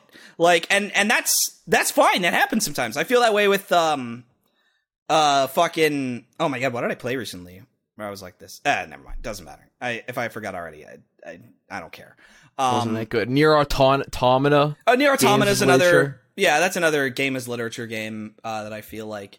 Um, man, this is gonna bother me though because I played something recently that I I was like, yeah, as literature, I really dig this, but uh, it doesn't matter. Anyways, yeah, like that game as literature, I think is really cool. As like this like take on on Resident Evil. That's by the way probably the best like Resident Evil theme they've ever done um it, like it's this very cohesive story about love. Like and and and not lo- like not love as in like romance love as in like familial to daughter from fam, you know parent to child. Like all four of these villains have been screwed up because they don't have the right kind of love. The villain is only capable of loving a character who's fucking been dead for 100 years and did and just didn't move on because stories. And the hero is only a hero because they have so much love for their daughter. And Chris is like so like bitter and broken that like he he he can't I don't know, he just can't make good decisions anymore and he just can't like protect these people anymore. Um uh, you know, cuz he's he's not missing love per se, but he's he's just such a dark character and he's in such a dark place. Um he's not been taken care of. I guess being taken care of is another good, you know, way to put it. Like as literature, I think it's a really great story and it's got this fairy tale vibe. You know, I'm all about that. Uh, but like as a game, it, it's like mid. It's like it's like a perfect like seven out of ten, okay. six You know, out of ten. It's a shooter. yeah, it's it's good and it's fun. It's a fun, good, decent game. But like, I'm not gonna I'm not gonna tell if someone's like, yeah, I don't like Resident Evil Village. I'm not gonna be like shocked. You know, I'm I'm not gonna be like sad or mad. I'm just gonna be like, yeah, you know, I like it, but I get it. Um, uh, yeah, it's just a lot. A lot of things. I I just think that people have like such poor expectations of like they they just can't temper their expectations and like see a product and like know what they're looking at. And it's like it's why all the Tears of the Kingdom like whining is so baffling to me because it's like how do you not know what you're looking at? Like people who like look at the tra- again, people who look at the trailers and they can't see what's on screen is what they're asking for or like, you know, where's the dungeons? Oh, there's a fucking dungeon right there. Like I, you know, it's, uh, just people who like who who are who think they're smart enough to fucking tell you like what something is doing wrong, and these are all these cartoon fucking people. These fucking cartoon These people, Sam. cartoon fuckers. These cartoon fuckers. Yeah, like I just I don't know. I think if you review cartoons on YouTube, like genuinely, like get laid. like really. I don't know. Just watch something else. It's just, I just, I just, I, I, I just wish there was better shit for you. You know, There I is just- better shit for you. It's just not gonna be fucking airing on fucking primetime Nickelodeon. And then, and by the way, and then they're not gonna respect anything that isn't like, like millennial driven gay baby jail show. Right, like there, there's a Nick, sh- uh, there's a, a Disney Channel show called Big City Greens that I've straight up never heard of until recently. I look at the Oh, poster. oh it I've looks like- actually, I, I've heard of that before. Yeah, and you look It's at the like- poster and it, it looks like every like hi- it, it looks like kind of a SpongeBob ripoff, you know, or like you Yeah. know, like a SpongeBob era energy kind of like excitable kid out in the out in the big wide world causing trouble kind of show. You know, like a, a flapjack or Yeah, it's like a fish out of water, like country to city narrative. yeah, I think something like like, yeah, like kid, like rambunctious little kid out in the big wide world. Uh, and like all these like cartoon people were like, I can't believe Disney is selling out. And it's like, first of all, what company do you think what what about? planet have you been on for the last twenty fucking five years? Oh, and then the other thing is that Big City Greens gets twice as much fucking airtime and twice as much like viewership, concurrent viewership as and then, well, not yeah, uh, yeah, concurrent viewership as like Owl House and Amphibia combined, like the two like mature adult like masterpiece shows that Disney's making, and it's because. You can just air a random episode of Big City Greens, and a kid is going to be able to watch exactly, it. and- And, there's no that's continuity. that's why fucking dude, that's the whole fucking reason why fucking Teen Titans Go airs eighty percent of the fucking no, I'm excuse me, ninety five percent of the fucking time. you can just put Uh, a random episode on, and and it it'll, it'll work.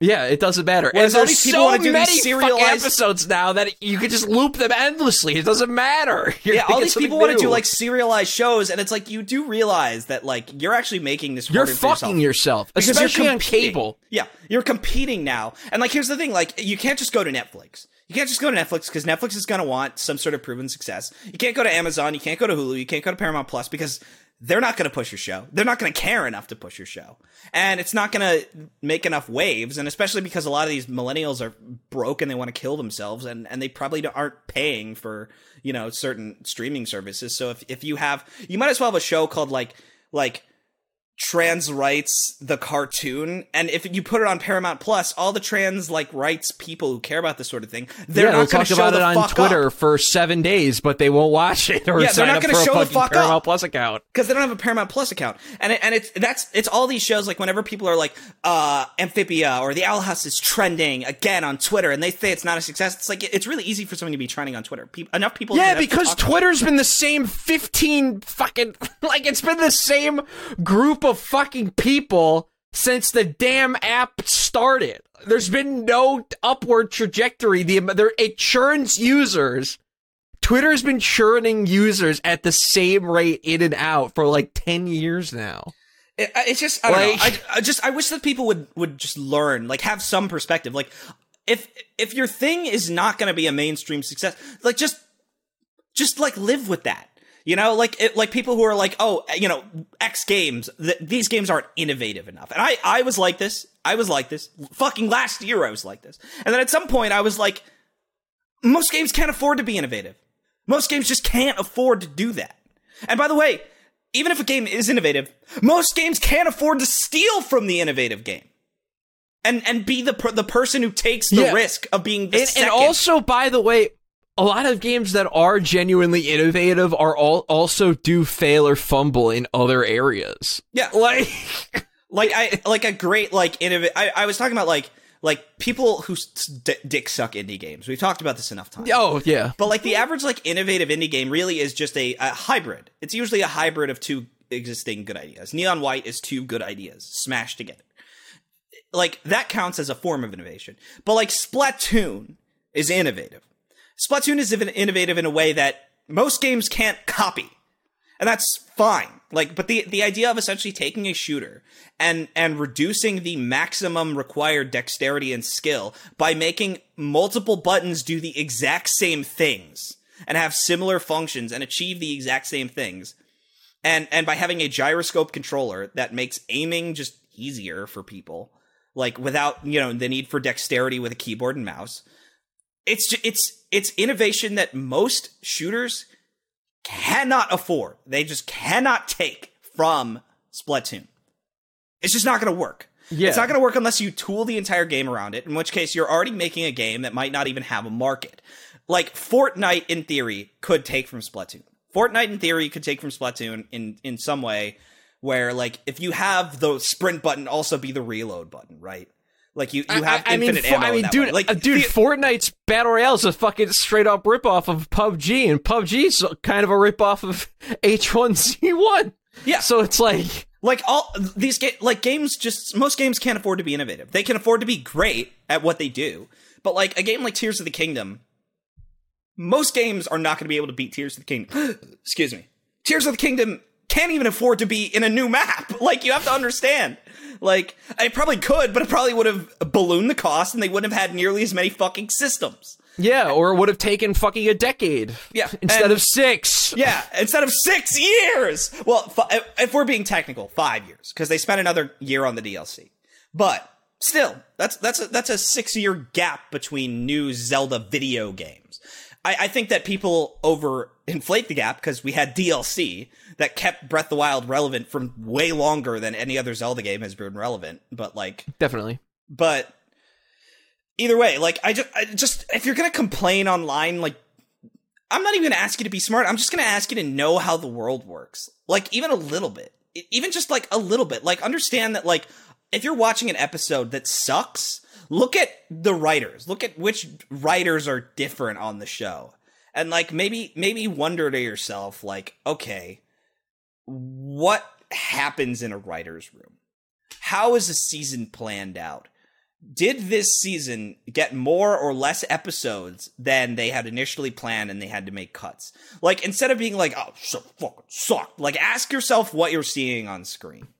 And these cartoon fuckers just can't do it because they're too busy being mad that there's not enough allusions to 9 11 in turning red.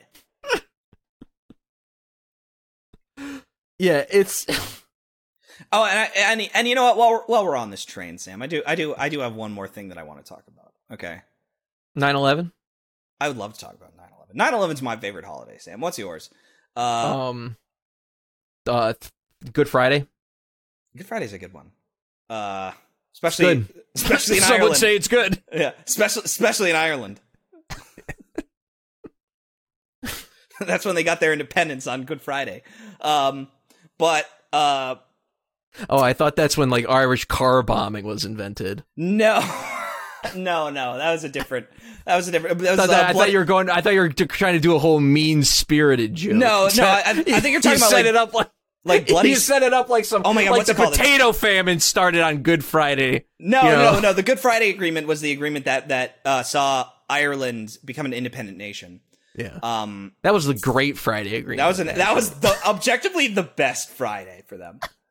Uh, I, I, do, I do have like I don't know. I, I have I have what, more talk, what do you want to talk about? I have more content. That's the thing. I have Okay. two like bits of content, and and I'm I I, I know which one you actually want to talk about. So Yeah, I want to talk about. Yeah, So yeah, whatever I want to talk about. Yeah, Yeah, I know whatever you think I want to talk about. Yeah. Sam, I have a hot take for you. I. I, I have a hot take for you. Okay. okay, cool. And this is a general hot take. I want you to know. I want. I want you to tell me if I'm insane or not. A general hot take as opposed Yeah. to a what? Like, like a, a hot take directed at you. Like, if, Oh, I, okay. if, if I had a hot take that was like, oh, uh, fucking, I played Sekiro and it sucked. Like that would was be, it was shitty. Yeah. Like uh, I hated that there's two fucking health bars. That's dumb. I, I just don't like stance breaking. It's just not my thing. But I will play Sekiro. I, I just like what I was saying is I just I, I didn't get the hang of it the first time I played it. I I didn't get the hang, the hang of stance breaking. Ironically enough, though, I think with um playing uh uh Final Fantasy Origin, I, I probably have a better understanding of how that works now. The, I'll the games okay. feel kind of. They got similar combat vibes. Well, they- they have similar ideas of like like sometimes you want to deal break damage as opposed to physical damage. Yeah, Um, very. Yeah, the thing with Sekiro, pro tip for all for all the guys out there, from someone who pl- platinum the game, uh, and no hit a bunch of the bosses.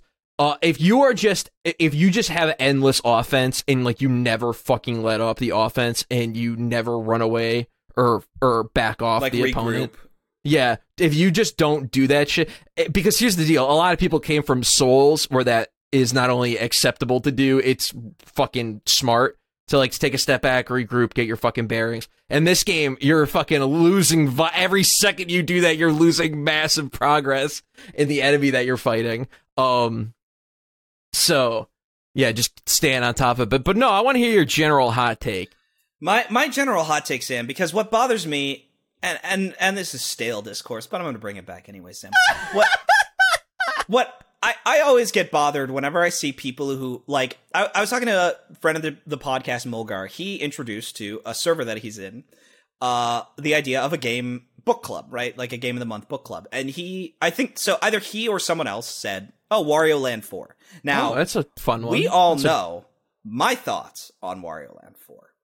I think that Wario Land 4 will help you grow a third testicle. I love that game. It is the most manly video game of all time. But because but in the most predictable move I've ever heard, because I know his server and I know how they think. Or not his server, he doesn't own it, but I know the server that he was in. A lot of them didn't like it. And a lot of their complaints were like dumb, like just stuff that I, like like people didn't like the ladder the collision on ladders, just things like that. Like or they they thought it was too light or too easy. And it's like, "Oh, I'm sorry this Game Boy game seems like like it's too like it like it's too short for you. I'm sorry this Game Boy Advance game the levels are too short for your liking." Um just like just again like like stuff where it's like there's just no context like that this was designed for anything other than just to be played on an emulator on on your pc for a gaming book club in the year 2023 just no Yeah, no context. context. No context. and and so i want i want to bring this up because i feel like people don't have context. We always talk. We we just talked about this for an hour. Um, but the the one that always bugs me is people who talk about Mario 64. They say, "Oh, Mario 64 is such a bad 3D platformer. The levels are not big enough. Uh, there's it's such a bad collectathon." I hear this one as a collectathon. It's not very good.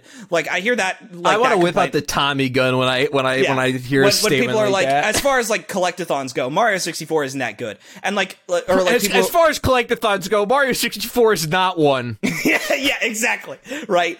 And and so like and and it, this is always said by like I I I once I ranted about someone who uh like they complained endlessly about I forget which game it was, but it was like a game of the, the year nominated game. It was like Final Fantasy VII remake or like Yakuza Like a Dragon. Like I think it was a 2020 game, right?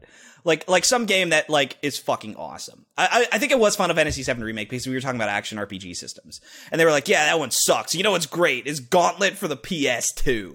Like and you look up the reviews for it, and it's like six out of ten, five out of ten, six out of 10. Like, like a game that's like fine, you know, like so okay, so like mid budget, so produced that, that it turns out fine. It, it, it's, it's these same people who always bring this shit up, right? But one game that tends to get a lot of love in comparison to Mario 64 is they always say Mario has aged like, like dog water, but Crash Bandicoot, Crash has aged really well.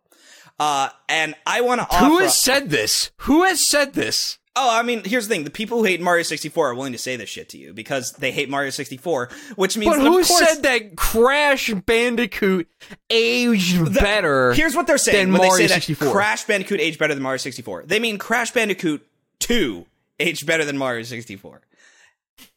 That's what they mean. And and they just want to make it seem like the entire Crash trilogy, even though Crash 3 is like the worst of 5th and 6th generation game design where 60% of the game is you on a vehicle. Right? Like I th- I think we once counted it's the it's a lot. It's like yeah, it's like it's like I think it's like nine out of 25 levels. Yeah. Yes, So that's what, yeah. like 30, 30%, 40% of the levels are you in a vehicle. Yeah, or doing some kind of mini game, Yeah. It's dog, just like dog fighting, or on the wave board, or on the on the tiger. tiger. Yeah. Just like cra- tiger. Uh, tiger, tiger, uppercut. tiger. Tiger. Uh, yeah. So Dude, you have to be from the age of like 23 to 27 to be able to, to like understand like like, like us the just saying, proliferation of tiger, tiger, tiger from like 08 to, Yeah. oh, oh, to like 11 tiger. online. Yeah. But, um, so I, to I want to put this out there, and I, I worded this very well. I worded this very well to a friend of mine. Oh, you got a you got a written document. I, I, no, it's like a very short thing. I just also, want to make thanks sure. for fucking flash banging uh, the viewers with your Sorry, with your document. it's it's me. That that's that's. I see two Plagas on the screen.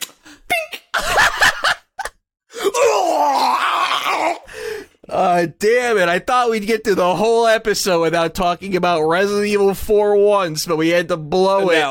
right Well- at the end. First of all, just my my favorite thing is to do Las Plagas impressions, and I'll do some Las Plagas impressions for the fans after this. Um, but I I said I gotta hear your statement. I got, I got, you gotta read me your statement. Oh, oh, oh, sorry. I thought you were about to ask me to do a Las Plagas impression, uh, or uh, Ganados. Sorry, Ganados impression. Um, and I said, uh, Crash Bandicoot is the best fourth generation platformer of the fifth generation. Am I wrong?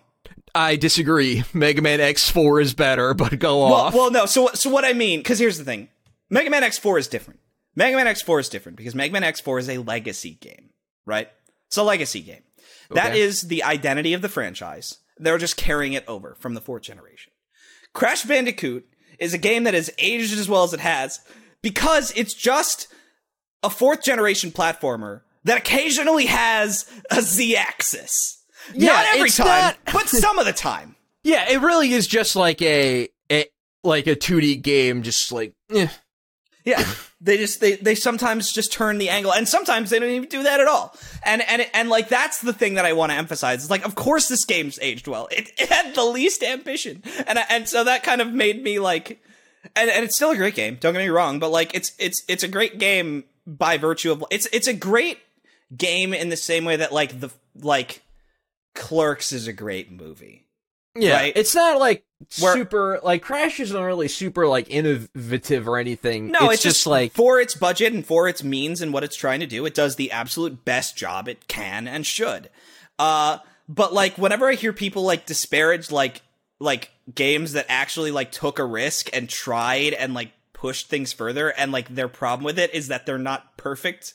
And the reason that they're not perfect is because they were too busy trying to have new ideas and do new things and and not be stuck in the past.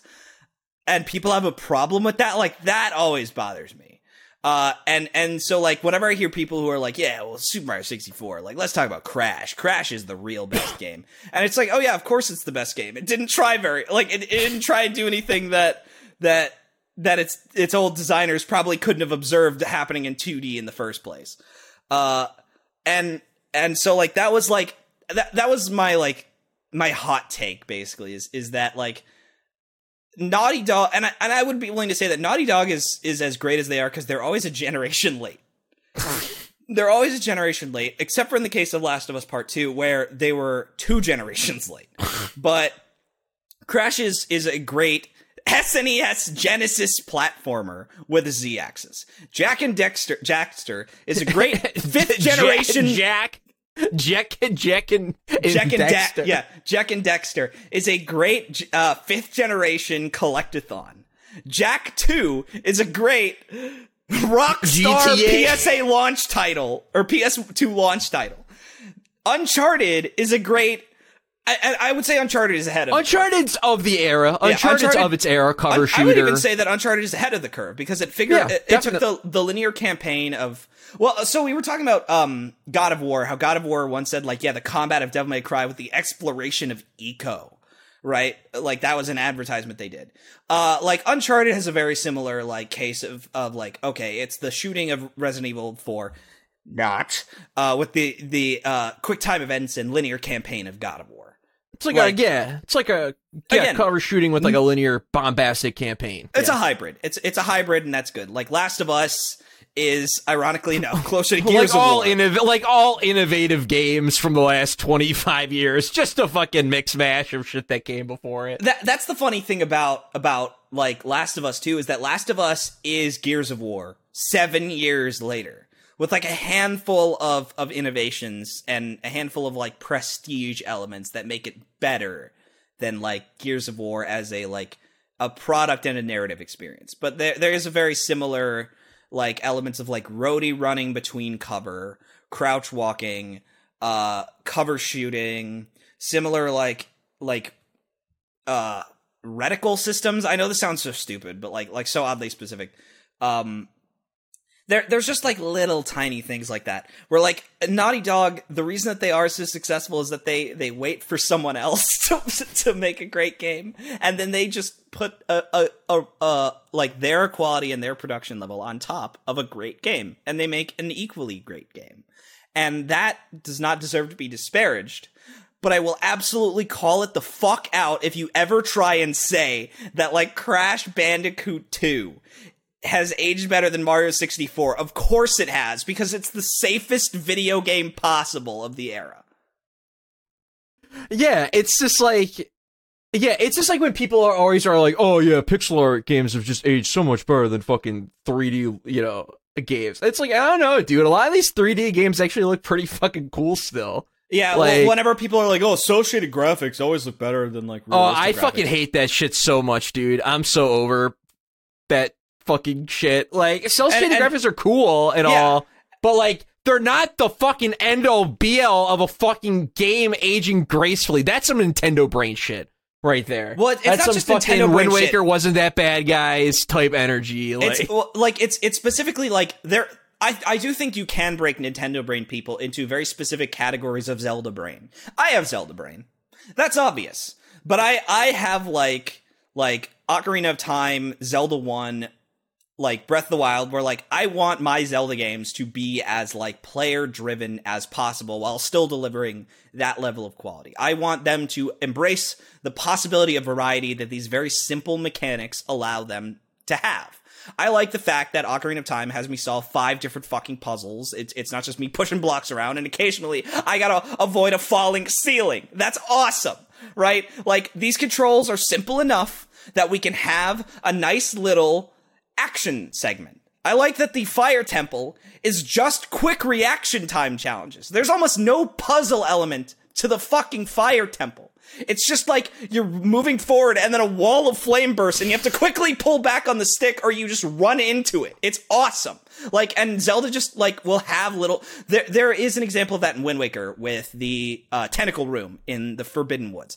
But most of that room is, most of that dungeon is carrying nuts around and throwing nuts at vine doors. And then once you get the boomerang, that's over. You're carrying no more nuts. Now you're only using the boomerang. Like, sucks.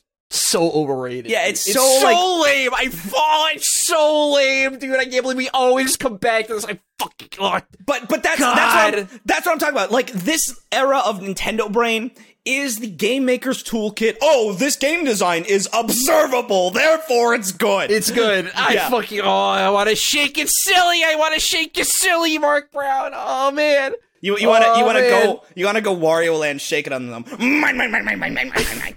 Like just where where like oh, it's it- so lame. I think the Oh, problem it's is just so lame. all these people who are like, if I can see the game design happening before me, it's good game design.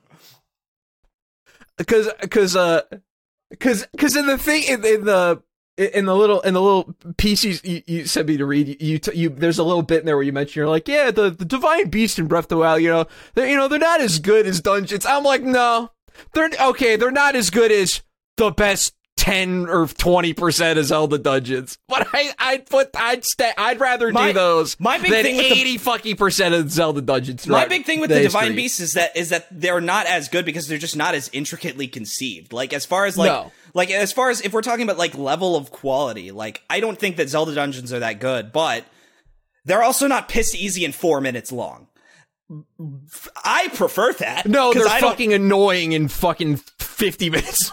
Yeah, like I- We gotta fucking push block, push the fucking ice blocks. yeah, like like that. That's Hit my thing. ice. I I prefer fucking Divine Beast. My the thing with Divine Beast that's a problem because I like the Divine Beast. There's just more action. You know, Yeah, maybe a well, little more, a little like more, they they just need to be like longer and they just yeah, need to more intricate, a Yeah, little and- more bigger. And they also just need to be a longer break from the basic gameplay loop. That's why Hyrule Castle is so successful because Hyrule Castle is like two hours of a of a hundred hour game as opposed to a Divine Beast which is at most twenty five minutes. Yeah. Right. Although, t- although I gotta be honest, my first playthrough of fucking Hyrule Castle on my like first and second playthrough, I mean, I ran, ran through it in 30 minutes. There is a lot of shit in it, Wh- Which but and that's the actually thing. getting should, through it wasn't that crazy. You should absolutely do all the shit in it though. Like I would actually recommend going in early at some point. Like it's it's worth doing. I would Um, go in early for the Hy- Hyrulean shield or Hylian shield. Get that Yeah, but you should you should also early. go in early for like like some of the weapons too, because there's a lot of like fixed weapon drops that you can just get and just like crush the early game for a bit. Um, because a lot of there's a lot of royal arms there, and royal arms have the highest durability, highest durability in the game. Uh, the royal 36 attack on the sword. yeah, 36 attack on the sword, and I believe its durability is 3200 or 2900. So like that lasts 29 hits.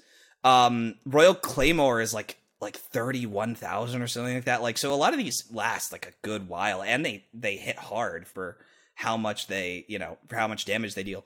Um, but but yeah, like it's just this thing of of a lot of these like people who talk about game design like they seem to think oh because i can notice the game design it must be good and and and it's like no it's just pretty like it's just kind of clear. Like if the more you Yeah, think just- about game design the more you realize like oh there's a lot of things that i just don't notice that are very invisible and intricate. And sometimes they're really hard to quantify and they're really hard to notice.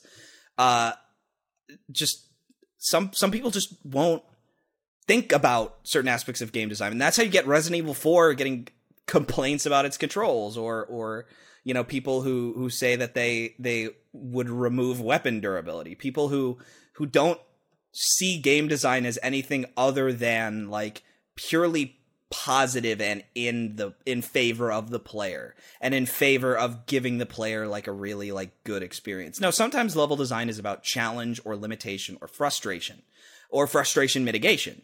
Um Death Stranding is a brilliantly designed game. It's also uncompromising. And if you don't like it, it's not badly designed. You're just a pussy. And you don't like tripping. It's fine. It's okay. Or like when people are like, oh, this is, you know, this is unbalanced. Like sometimes a lack of balance is a good thing. Makes situations more interesting. It allows you to tip tip the scales in your favor. It allows you to create some builds, like build based games that are unbalanced. Like, you know, like every Shin Megami Tensei game has some horribly broken build that's possible.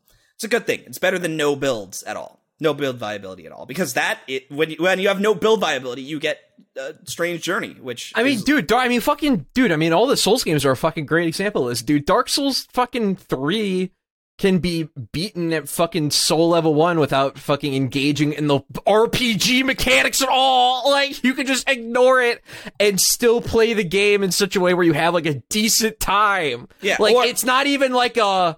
it- It's not even that hard of a challenge run in the grand scheme of like video game challenge runs. You know, you can still take hits and heal it you can still it's not like this absurd thing you know despite still being a very hard game on the surface Yeah, but just Um, because it has some builds that are broken doesn't mean that the game just inherently is unbalanced. It just means that there is a lack of balance in some aspects of the game.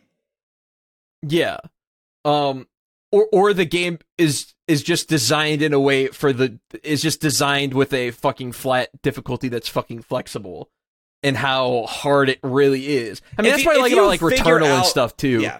If you figure out a It's- good build, like it should be easy. The problem is that you can go on the internet and look up best Elden Ring build and like the game will and I fucking did this and I regret doing this cuz I I think I made Elden Ring boring for myself cuz I got bored of of my current class and I said all right, when do I get a good build? Like, I got fucking bored of looking up how to best faith build in 90 minutes. Uh, where, where like, I didn't get to discover that. I didn't get to figure out, like, okay, here's how to metagame this.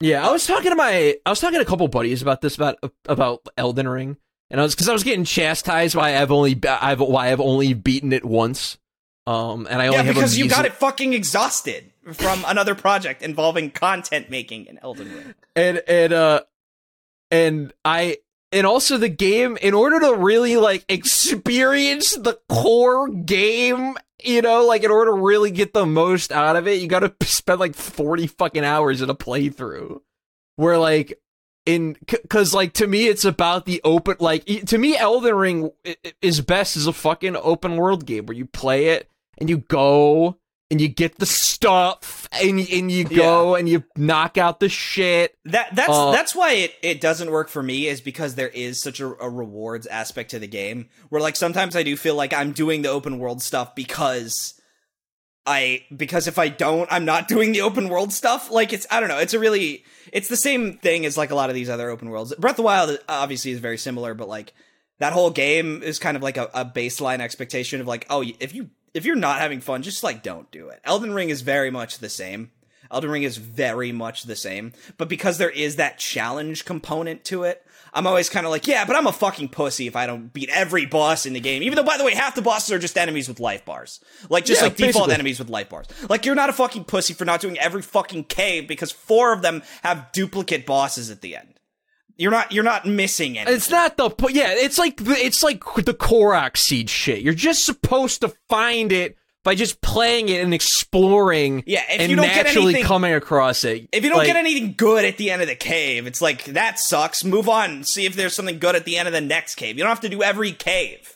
In fact, if you are going for a build, maybe only do the good caves. Yeah, but if you're like, yeah, but that's the thing. But if you're just like sort of like, you know, play the game, like, you know, you just go and you, you see what you get and it might be good or it might be something that, you know, might not work on this playthrough, but hey, might, maybe it might work on the next one. Yeah, it's But like uh, it- it's good to keep that in mind. Like where, whereas with like the Korok seeds, it's like you o- you don't even need fifty percent of them. You only need forty nine percent of all the Korok seeds in the game to to to up to fully upgrade Link's slots. Yeah, and, and, and also for the record, you maybe need twenty percent to even just to just feel comfortable, like Yeah. to have more than enough anyways. like, Like I'm sorry, you don't need twenty shields. You don't. You don't need twenty shields. no, you, d- yeah, no, not at all. But It's- um, Elden Ring's the same. You don't you don't fucking need the dancer's emblem if you're not playing a Dex character. It's okay. You don't have to fight the Rune Bear in the Earthbore Cave on the fucking Weeping Peninsula. You don't have to do it. It's fine. Yeah, it's just you know it's there when you, you stumble in. You know, you just you're like, oh, you know, I'll go on the I'll go on the outset of the cliff. Let's see what's over here. Oh, there's a cave. I, I you know gotta Sam, fight the bear. I'm gonna be honest with you, Sam. I think something's wrong with me because I genuinely said to myself, I need to get all 900 Korok seeds before Tears of the Kingdom comes out, and I thought it would be fucking miserable, and I'm kind of having a great time. I'm kind of enjoying it because it's just interesting to see how well hidden some of them are. It's just so interesting to see where, where like there are parts of the map that you would just never even imagine anything would be there. It's so interesting. It's the number is too high. The the number is too high on purpose, and like the number, yes, uh, yeah, uh, yes, on purpose. The world is fucking massive. I understand the number. I- I'm just saying, for me personally, that no number reason- is an unacceptable number. there is no reason No- to get no all human 900 should Korok seeds. There's no reason to get all 900 Korok seeds. I I'm more interested, frankly, in seeing where all the Koroks are than I am in in being able to say that I got all 900 Korok seeds. I genuinely want to know where all the most interesting Koroks are in Breath of the Wild. Where are some of the ones that are insane to find? How are you keeping track of this? Do you have a Uh, spreadsheet? No, I mean I, I am just I'm kind of just going by memory to be perfectly honest. What the fuck? You can't do. There's an Myles. Sam, you're if I don't- this is what's gonna happen. You're gonna get to 888, and by the and way, when I get to 800 12 left, And when you're and not when gonna be able to fucking find them. When that happens, I'm gonna say I did my best, and I'm gonna walk away because my objective is to see how many of them there are and how many interesting places there are. And if I can't find all of them, GG's to Nintendo. They did a good job hiding these fucking guys.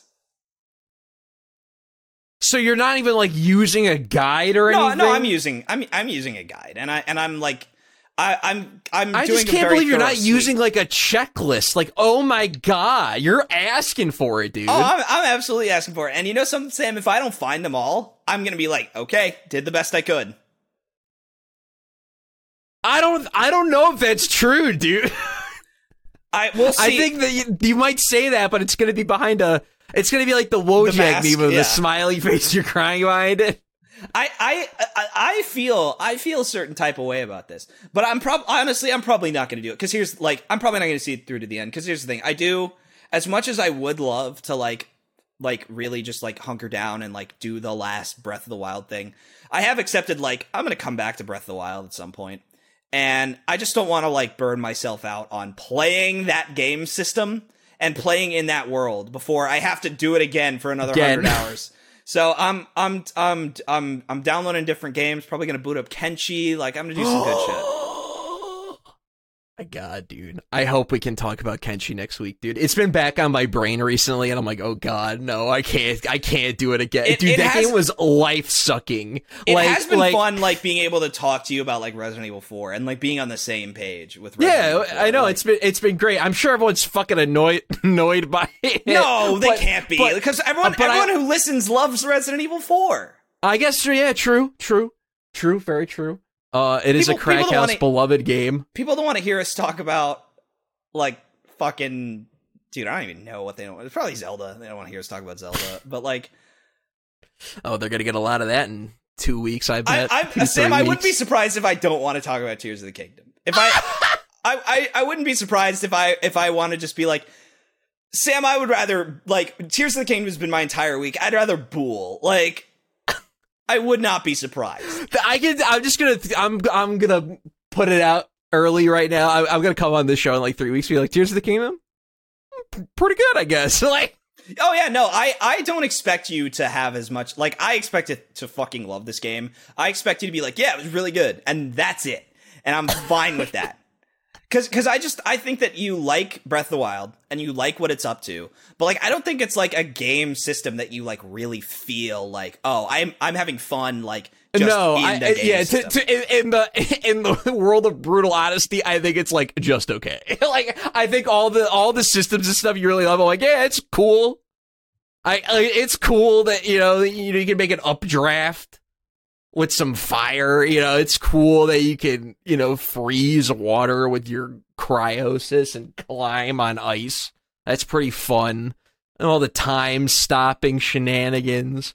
All the stuff you can do is cool and it's like fun when you play the game, but I I I, I don't particularly I I- don't think it's the second coming of Christ. I, my, my big, my big thing is that, like, I just think, like, those kinds of games just don't come out.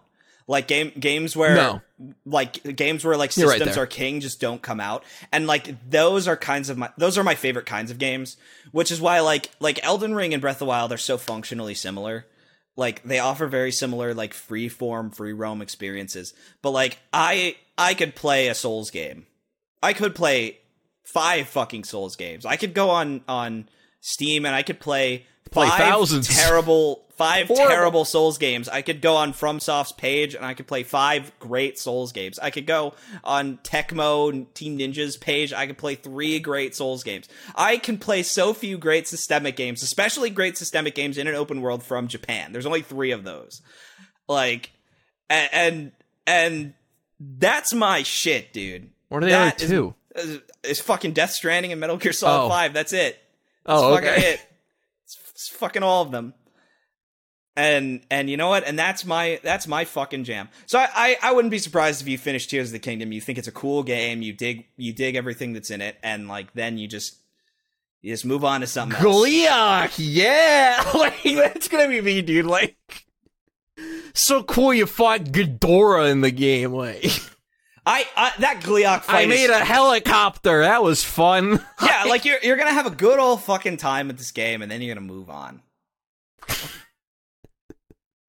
I'm gonna move on. All right, time to play Armored Core Six in August. Yeah, and and time to play some Bomb Rush Cyberpunk. I'm, I'm gonna be honest with you, Sam. I would not be surprised if you play Armored Core and you're like, Armored Core, pretty good, and then you move on from that too. I I think that you like the idea of Armored Core more than you will like Armored Core.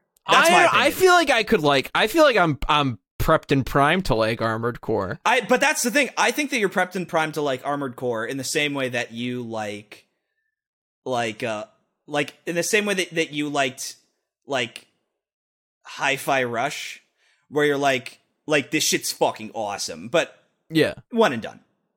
Yeah. I played it and I was like, yeah, I'm I'm I'm I'm good for right now. I'm gonna play other stuff now. I'm gonna I'm gonna get involved in Kenshi and lose 135 It's hours not. of my It's life. It's not going to be a Kenshi. It's not going to be a No. Kenshi experience, Sam. where my where my life my life my life path has been permanently altered playing it after You, you playing know what it. I'm. You know what I'm going to say. Like I, I think Sam. I think with you, it's always a grab bag of what games you're you're gonna fucking love. But what I can say for sure is that I can usually tell which games you are going to love that week. where where you're like, this is fucking awesome, and you're not gonna finish it. You're gonna play 20 hours, and I'm never gonna hear you talk about the game ever again. Yeah, I mean, And that's okay. yeah, there's plenty of stuff that's good, and I, I I cop off it for a myriad of reasons. Sometimes it has nothing to do with the game. Sometimes it does, or it just I just. I, I, you know, I played it and was satisfied, and you know that was it. And then Played, you played some Bangai-O. You said this is the best game ever. And no, I never- fucking beat Bangai-O. No, I then- really and then I was enjoyed to say, And then you never talk about it again. Well, I, I just don't really. I, am not playing it again. I I, I said my piece on Bangai-O. Like, there you go. You're, like, yeah. There's Like, not really that much to say about But- about it. It's a good there's a difference twin between- game on Dreamsta- uh, Dreamcast. There, there's a difference between like you and Bangai-O and you and Returnal. Like I'm sure you haven't played Returnal in the last year. Like No, since, I, since I, have, I have not. But guess not who's played it since, like- fucking talking about Returnal? because that lives with you. That's stuck with you. No, That it definitely game has stuck year. with me. It def- it definitely is. It definitely is stuck with me. We're like my uh Alien Soldier. You're not. You're not. You're not bagging on about Alien Soldier, even though you like Alien Soldier. I do like Alien Soldier. Uh, you know, I, I bring up Daytona USA a lot. That's a, that's a real one. That's, That's a real, one. love. Yeah, like that's what I'm talking about. Like Dark Souls is a real one. Sonic's a real one, right? Daytona's a real one. We already talked about that. Kenshi's a real one. Like you're gonna play Armored Core. That I think that's the perfect way to say it. You you say the the pantheon of 40 games for me. I'm gonna say the the Sam real ones. You're gonna play Armored Core. You're gonna love Armored Core. You're gonna say this game is awesome. I'm probably gonna like it too. Not gonna be a Sam real one. yeah. I, I I gotta keep it a buck fifty. I don't know if Elden Ring's a, a Sam real one. That's okay. I like the game a lot. I think it's like a, a fucking like a at least a nine, like a bare minimum at least I, a you know, nine. you know what, Sam? I don't. I just don't think you like open worlds like as much as I do, and that's fine too. I I'm trying to think about open world games I like connect with or really like. Kenshi might be it. Kenshi's probably it, but I, I really like the I, I just like the freedom Yeah, that the and it- Kenshi open world provides, and You- on, a, on a system in in in in like what you can do. I I I fuck a, I think I really because I also really love Daggerfall. I really fuck with with open worlds where you have a lot of like what like, you're saying is you like the open world RPG. Yeah, like a lot of like I prefer like narrative and character building freedom. Where, whereas it seems you you more care about the the the systemic mechanical uh, Yeah. freedom. I, I like the fact that in an open world game, I am expected to master that world and to master the rules of that world. I, I describe Breath of the Wild as a game about about taming the wild, where like your job is to is to understand what every fucking like you you have to understand what every plant does. You have to you have to understand how physics react to other physics. Like it's your job to essentially like uh, like it, it is the exact same thing as studying the real world. You have to understand chemistry, you have to understand physics, like so that you can know Yeah. what's possible. And Tears of the Kingdom is going to be the same way. I'm sorry, you can't make a lopsided vehicle. It's not going to be able to, to run or stand. You have to understand the the the basic tenets of what of how the real world works. And and it's abstracted to a degree where like okay, you don't there's no poisonous plants in Breath of the Wild, right? You're not you're not going to pick something up and it's not going to say might or might not be poisonous and then you eat it and Link's health starts to drain, right? It's not survivalist to that same degree where where you have a, a book that you have to leaf through to find out if there's poisonous plants. Uh but there is a similar like wilderness setting of like okay, you need to know like what items you can you can pick and what they do and what their potency is when cooking. Like cooking is just this completely like invisible system. You just experiment you see what happens and and you, you have to the math. You, you like you don't know the math until you've like made your own spreadsheet about cooking, you know? Yeah, or you just like, or, you, or, or like how most people did it. Yeah, you just kind of like just fu- fumble your way through and you just figure it out. Yeah, yeah. You just you like you don't you don't have to be a master at understanding cooking and, and understanding what everything does. You just have to be a master at at saying like, okay, well if if I add this with this, I'll get this ideally, and we'll see what happens. That that's like that cool part of the game is it's just it's just nonstop learning of new systems and of system exploitation. Death Stranding, like as a Kojima game, there's 900 fucking Easter eggs in that game that are all gameplay mechanics. So do you know if you whip out your cock and you piss on a BT, you can deal damage to it? It's just like like I love an open world game that's 90 hours of me eventually learning how to be a god at. Dude. Yeah, and that's why I think I think you you might you might l- I really like fuck with Kenshi. Kenshi. I think I'll like I- Kenshi. Yeah, because to me, like what really was compelling about about Kenshi is the is the zero to hero nature of the entire fucking thing. Because like you, I don't think there's a single video game I played where you are more of a sh- just a shit dog water character I- at the start. I, I, I do always cite Breath of the Wild as another like zero to hero type game, but, but Oh, but definitely Link the- is still very formidable as as a fighter at that point in the game. I mean, here's the deal: Link can grab a branch and win from the start of the You game. can't do that. And Kenshi, you have to fucking find someone, find a group, run into town, and let the bot and let the town guards deal with them. To, to fucking loot their bodies for some fucking scrap.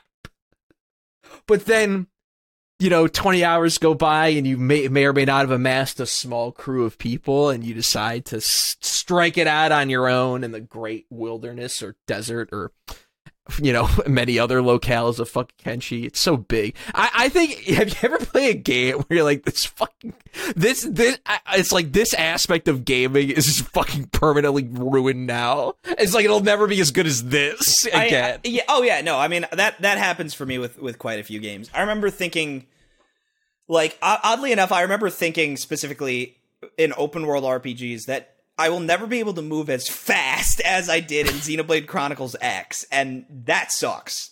Where like running in Xenoblade Chronicles X is the best feeling in the world because there is no game I have never played a game where you run faster in my life, and it's I mean besides Sonic obviously, and it's awesome. But like where where you run faster, and the game is not about running fast. It's just a, a it's just an aspect of the game. that game, it just, it just goes. Yeah, it's just you just happen to run fast in this open world RPG. Like, and and I don't I don't need to run fast. And I mean, oh, here's the thing: you run really fast in Metal Gear Solid Five when you get the the sprint upgrade. It's still oh. not as fast. It's not still fast as enough. fast. It's not fast enough. And- but it's still really fucking fast. It still feels great when you get it. But and I thought that would ruin open world movement for me until I played Xenoblade Chronicles X, and I was like, oh, this is fast.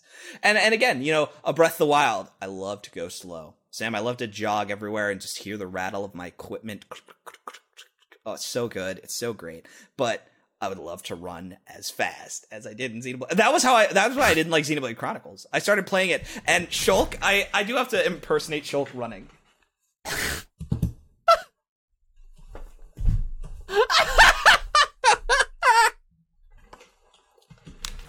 but in that really floaty Japanese way, where like like Yeah, he like he's got that like he. It's like if Sora, if if like Sora's steps traveled like twice or three times the As leg far, like, yeah. woo, woo, woo, woo. Yeah, like it, it's just, and then there's a pointless jump button where he has the stiffest jump I've ever seen.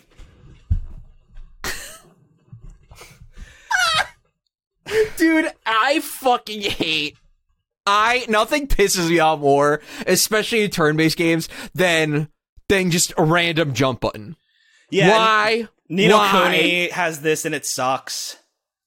I, I genuinely think it's a case of like we couldn't test every single like collision mesh or like collision thing in this large enough game. So having a jump button allows us to make sure you never get stuck.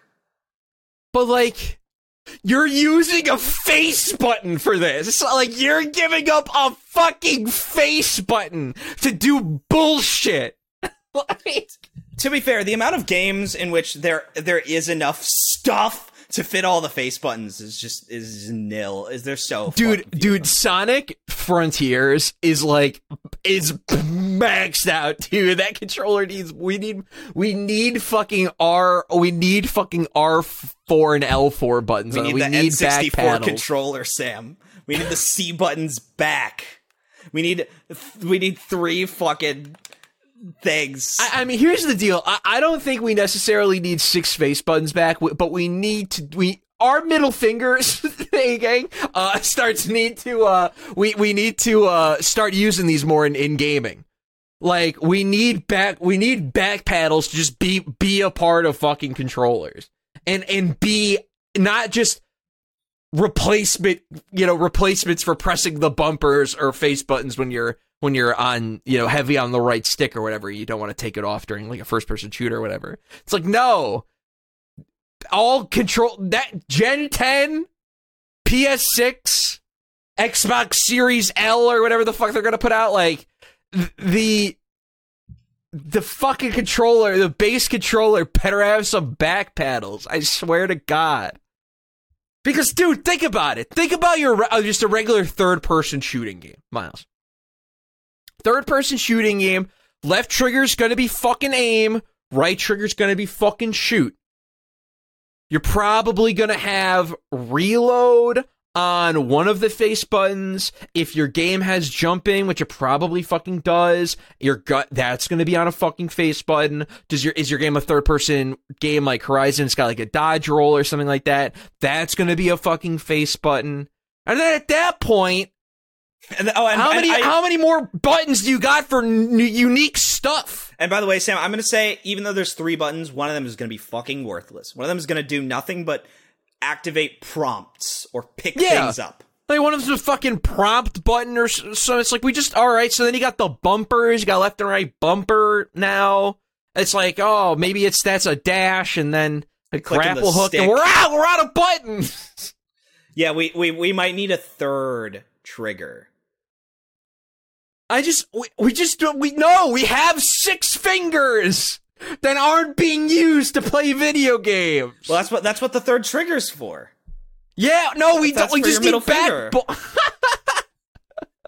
That's what I'm saying with the back buttons. Are, unless you're talking about literally on the underside yeah, of the controller, I'm talking like about right bu- like bu- these bumpers. See these bumpers right here? okay, yeah. This needs to be fucking standard on fucking every controller. At least one set of back bumpers. I think two is. I think a full set of four is too much. IMO personally. I think that's a little a little much. I, I don't think that's necessary. But come on, the middle. Fi- we gotta get our fucking middle fingers. See, I, I thought you were talking about a third trigger that is like underneath, like like like here. the Z trigger. No, No, no. okay, okay. No, no, just but just back paddles or back bumpers that that that are their own unique button. That are and that and that Uh, Sam, game gonna- developers actually use. I'm gonna hurt you and say that those those Sam are gonna become map buttons. Those are gonna become the map button. I, if those are the fucking map buttons and they were taken off of like the D-pad or like other like it I don't I don't care what they're what they're they're used for. I just want the space. I just feel like ga- you know, I just feel like as far as control schemes go, it's getting a little homogenous. And I just feel like two extra buttons on the back that don't require your fingers to be at a because like let's be honest like you can't fucking like it's kind of a faux pas. Like when like vanquish or like ace combat ask you to press the bumpers and the triggers at the same time like to yaw your plane left and right use the bumpers in ace combat and then you thrust and break with the, the left and right Th- this is a faux pas you know you, you don't like if your if your game has got to be c- controlled like this I, I don't. I think that's just kind of fucked up. And back bumpers help help alleviate that, I- I where you don't well, gotta What's do good about this shit. What's good about Vanquish is that it's always going to be like this. Like the only time that you're ever going to get any reaction while sliding, um, is is like I mean, it is going to be like this, but you're never going to be like this. So, eh, it's fine. So Yeah, it- it's a left bumper. Is a left bumper in, in Vanquish Uh, or is it right, right bumper? bumper is the slide, and then left bumper is fire. And while you're while you're sliding, you're automatically like, and you start uh, and you slow down time, you're automatically like in aim. So all you have to do is fire. Interesting. And then it switches to left bumper for fire No, it's left or trigger. left It's left trigger. left trigger is that's fucking crazy. Yeah, isn't it? Left trigger, right? It's right trigger is the standard for shooting in every video game. Left I might- trigger is I might be for wrong. lock on. I th- I might be wrong. I might be thinking about the keyboard and mouse controls at this point. Oh yeah, that might be the case. Yeah, I think I'm Oh. thinking about the, the keyboard and mouse controls at this point. That that's my fault. My fault. But yeah, Wh- yeah, which is yeah, keyboard and mouse definitely much more much more. It's much game. more And honestly, with- for left and right. yeah, and, and also too, and even just with with just having like let's just say it is on the fucking right bump or whatever. Okay, then I have my middle finger do the fucking slide, and then I can keep my fucking fingers and thumbs on the analog stick and the and the and the triggers on the back. I, I don't think this is a crazy ask. I don't think this is like some crazy thing I'm I'm asking for here. In terms of the in, in terms of con, in terms of some baseline controller evolution. I mean, we've been basically gaming on the same type of pad for for 15 20 years at this point. You know, Yeah, like game really controllers changed. have not really evolved that much since the DualShock.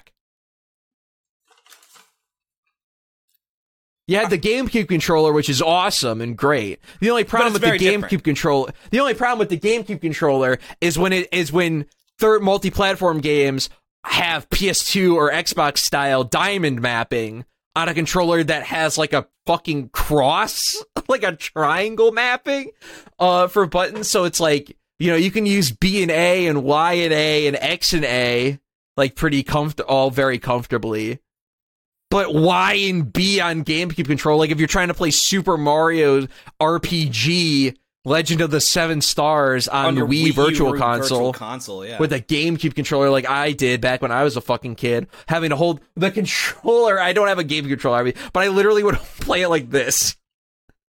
Yeah, I'd hold it. Yeah, hold fucking Y button with my fucking middle finger, and then B to jump with my index, and that's how I fucking played I just. I'm just picturing like brr, brr, brr, brr, brr, brr, brr, brr, like just hunched over carpets on that that that's that battle song sucks. I love it. It's it's not it's not even bad in the context of like that game. It's just really funny because like abstractly like that game only has one song people know it for. Uh, no, I would say uh oh you're talking about Rost Forest. yeah. Yeah. That, yeah, that's that's a fair assessment. That that that's the only song people know from it, really. But like, I, I it is always funny like that. We we make fun of certain tracks on on on this show, and we- Do do do do do do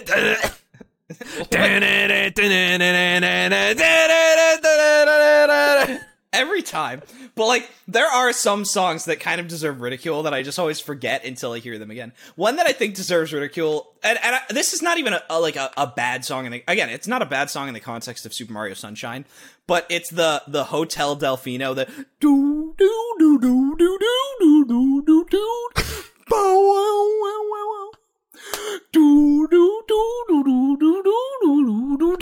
This is the Sabrina Sirena Beach Hotel, right? Yeah, yeah, Sirena Beach Hotel. But- but this is not- And now let's make this clear. This is not the casino theme, right? No, this is not the casino theme because the casino theme is awesome.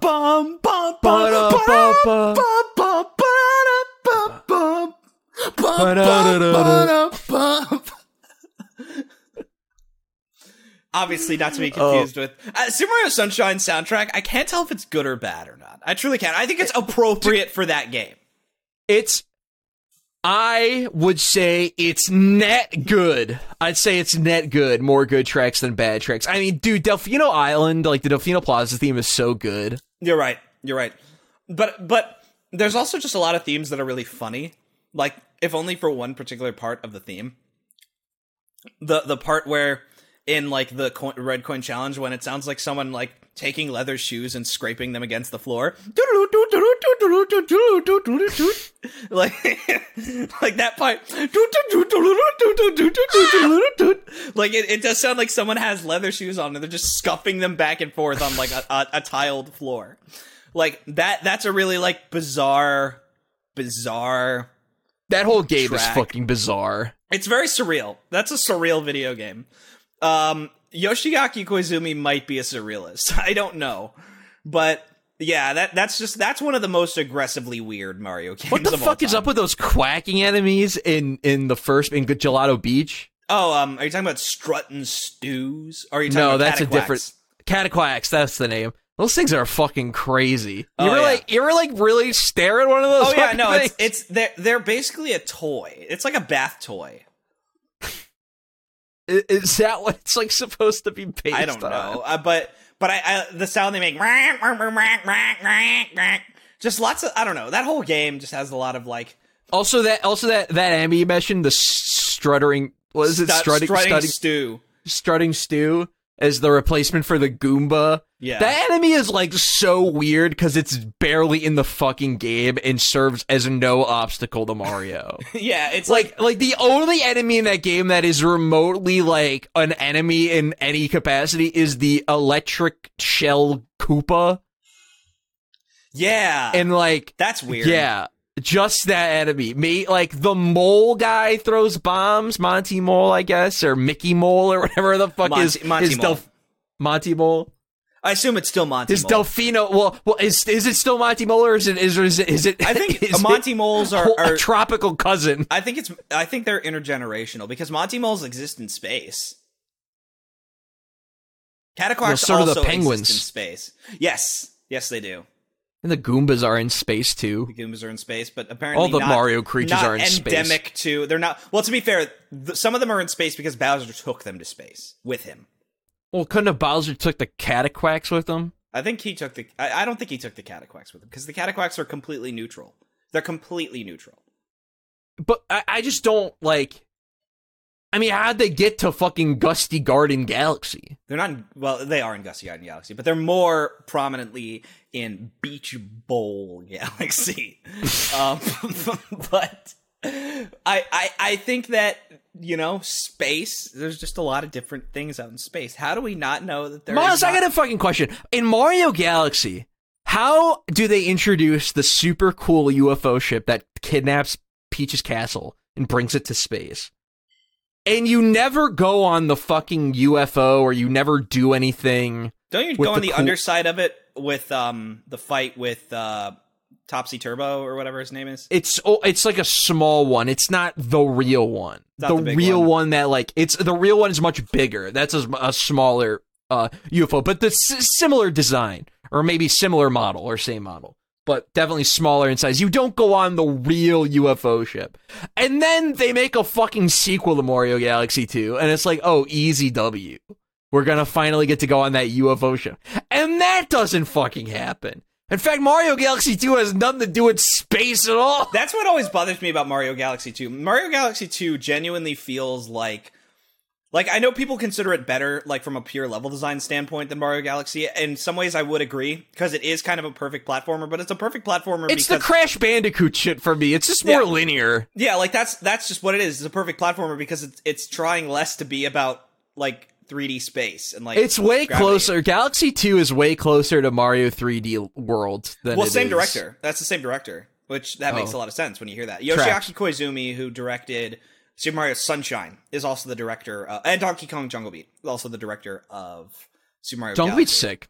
Jungle, Jungle Beat's Jungle Beat's cool like game. a top ten, like like action platformer from Nintendo.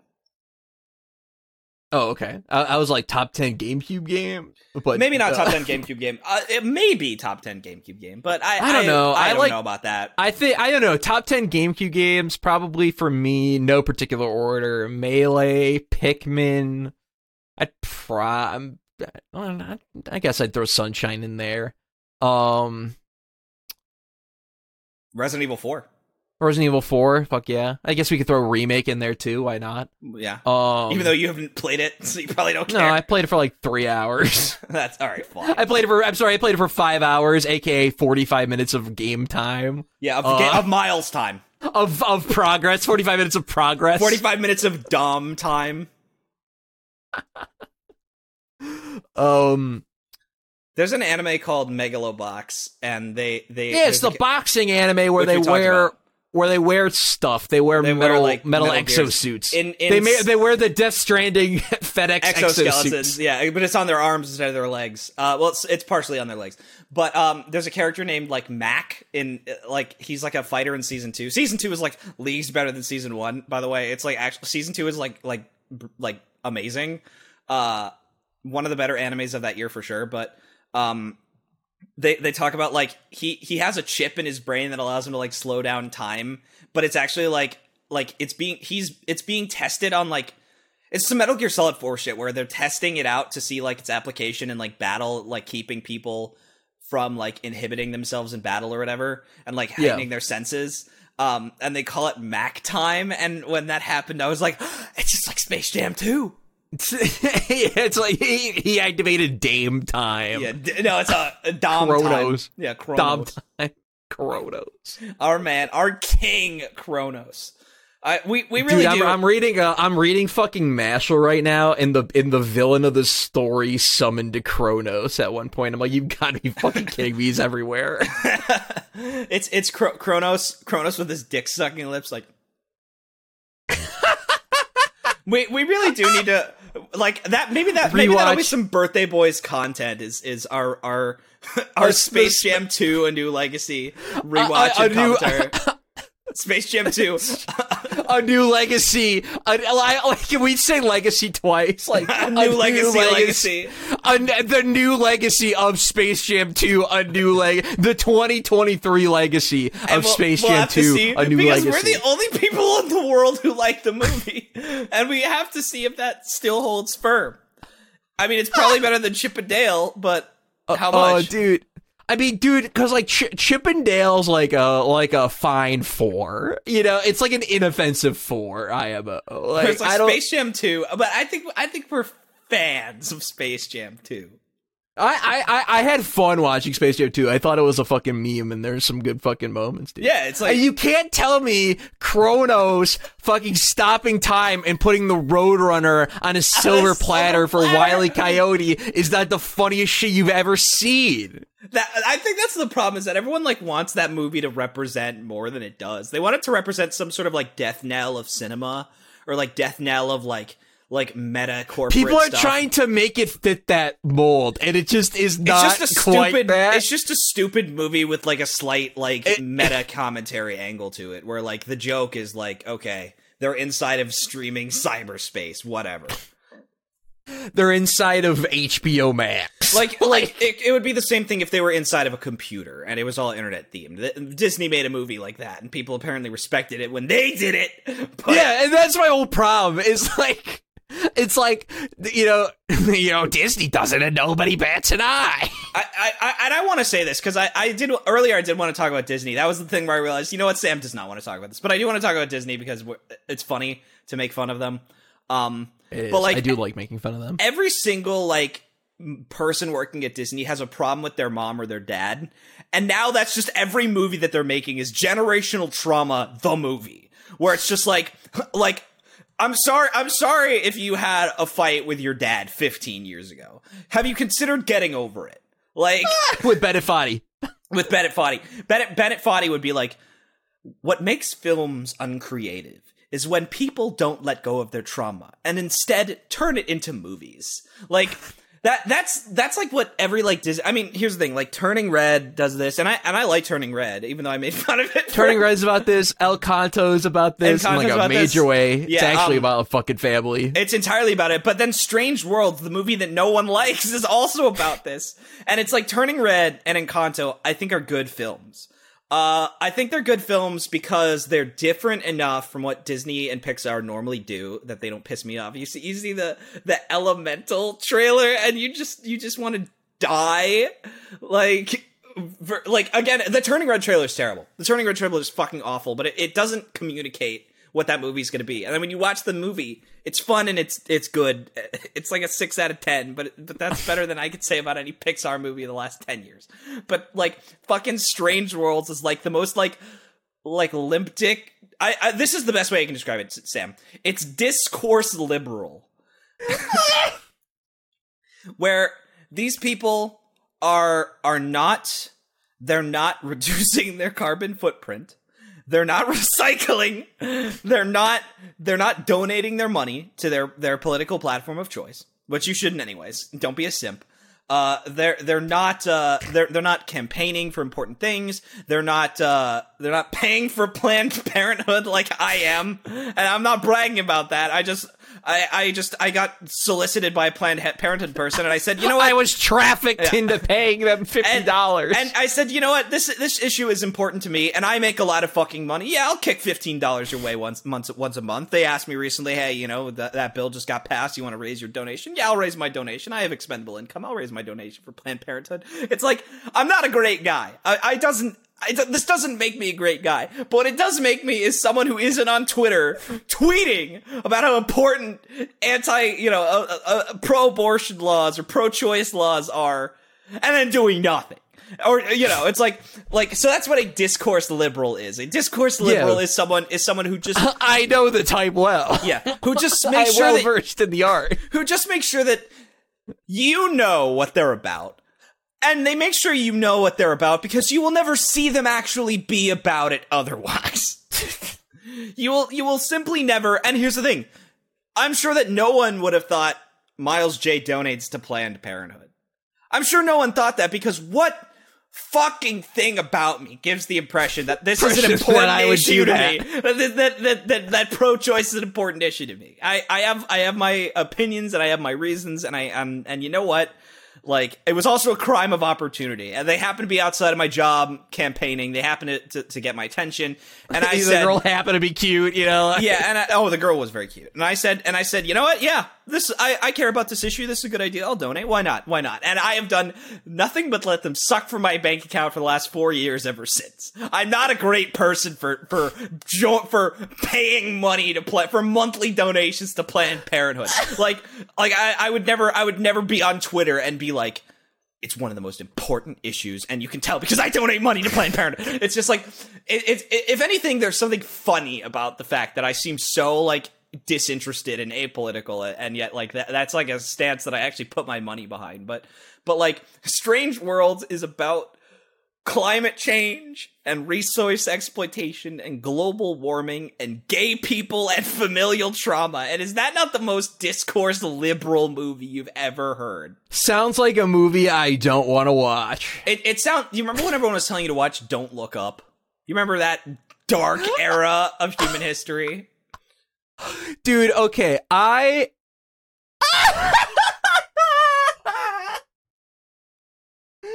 That's that stupid fucking movie about the moon falling. The meteor. Yeah, there's a. Meteor Or is that coming moon? Earth. I'm sorry, that's That's Moonfall. Moonfall by by Roland Emmerich. Very different film tonally. by by Hal Emmerich. By by Huey Emmerich, my personal favorite Emmerich. Uh, more of a Emma Emmerich guy myself. We managed to You avoid managed drowning. to avoid drowning with her anytime. It's you who's wrong, Snake. You're not reducing your carbon footprint. That's a load of crap. Just bring him back to Mother Base. Now hold on. We could be doing more about our carbon footprint here at Mother Base. We have weapons to develop. Dude, I'm just oh man, bro. Dude, the, the revolver ocelot telling me that we could do something to reduce our carbon footprint took my breath away. Cause like I- you you hear that that's real. That sounds like a real line from Metal Gear Solid Five. I, It's like Kojima would pull that shit. I- Kojima would pull that shit about reducing your carbon footprint. He- he would. if he had more Kojima- time. Kojima in Act Three of the game. five or in 2002 would do that. I think he's past environmentalism as like a theme. That's it's, it's not. It's not in his purview anymore. Like No, he's he's on to humanist stuff now. That's his that's his big thing. He's really big into the human condition. Uh, should we have connected? should we have connected? Oh, hey man. No, we shouldn't have because we gave everyone COVID. Ba-bum. That's, ba-bum. that's that's probably the plot of MGS2. There, there's a couple like really great Ocelot lines in, in MGS5. One of my favorites is is when he mentions that Kaz is in Afghanistan and Venom's like Afghanistan, and he goes, "What? Couldn't keep up with world events in a coma?" Like, that's great. Like, what a dick.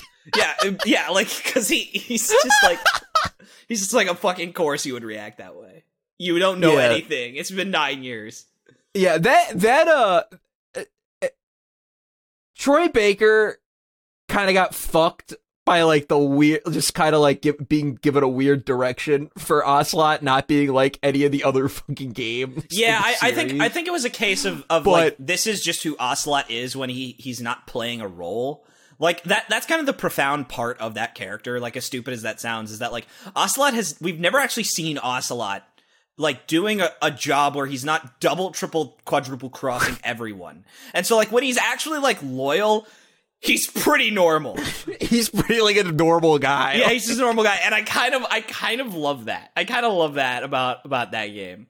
Where like he's the only he's always like, boss, your body count. Like, yeah, like where he's just a completely like decent normal human as opposed to Kaz who's like insane. a freak. Yeah, he's like I Kaz love is- Kaz because he's a, just Oh, a Kaz, I prefer maniac. I prefer Kaz because he's so mad and so like done. Like every every single thing in that game. sounds like he's gonna turn on you with every sentence he says. That- he's like he sounds like like, he's this close away from just like ending it all. And by the way, he does at the end of the game Assume, but but it's not you. It's Big Boss, who is not you. Uh, so he does, but but he's got a lot of like lines that I love, like when when he says, um, when Huey Huey's like, we should take the Walker gear, and he's like, ignore him. We don't need any of his wind up toys. Like just like he's so like, fuck this guy, and then Ocelot's like, it is a long way.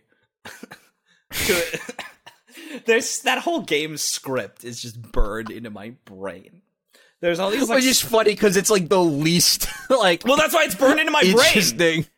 Because there's so many. Well, because there's so many. Like that. That game has some of his best writing. The problem is it's in service of one of his like least like present stories. There's just not a lot happening in the story at, at like for the. It of the uses a lot of like modern video game storytelling tropes of like doing stuff through codec or like like uh like voice memos Yeah. uh or or having stuff to like read and stuff. It being that it's Kojima, that stuff's pretty high quality, but the way it's implemented is you have to really go out of your way to listen to it. Yeah, which, or which engage with it. That's the big problem with it, especially because and, and Death Stranding, I think, did the right thing of making a lot more of that up front, and then a lot of the the codex stuff like that is just it's it's like codex in the original MGS. It's it's the juicy bits, it's the meat. You know, Yeah. it's, or it's it's the it's the marrow of the bone. You go in and you up the marrow. And by the way, I love Death Stranding, and I've like never read any of those emails because they don't interest me. I don't care. I, I- yeah, that's my thing with fucking like Death Stranding because I kind of want to get back back to it. There's some other stuff I'm I'm I want to get around to playing, but like sometime either this year or early next, I want to give Death Stranding yet another shake. I just feel like it's it's that time, and I got my and I got I need a reason to use my Dual Sense Edge. Oh yeah, Um, that's gonna be great for the Dual Sense Edge. Yeah, I know I can't wait. What what do you think I should have ma- mapped to my back buttons? Let's bring Uh, that, that back. Oh, yeah, that's What a good question. I mean, I that's map? that, that I would actually recommend. Um, you could probably like the compass is really awkwardly done. I think in that game, you could probably map the compass to the back button. How do you map the what's the what's what what the, the button's compass, is like the, the compass is like really weird. It's like it's like up on the D-pad or something. Like I don't know. It's like bizarre. Like you, I think you have to hold two buttons even to, to activate the compass. It's like complete like whatever. Oh, So weird. I highly recommend. Yeah, that's a good button to bump it to. Um, that could also be good for the Odradek if you want the Odradek, uh, which you press R one with. That could be good. You could also press it to soothe BB. I think like to to pull out BB and soothe them because that's another like hold one button, press another button uh, prompt.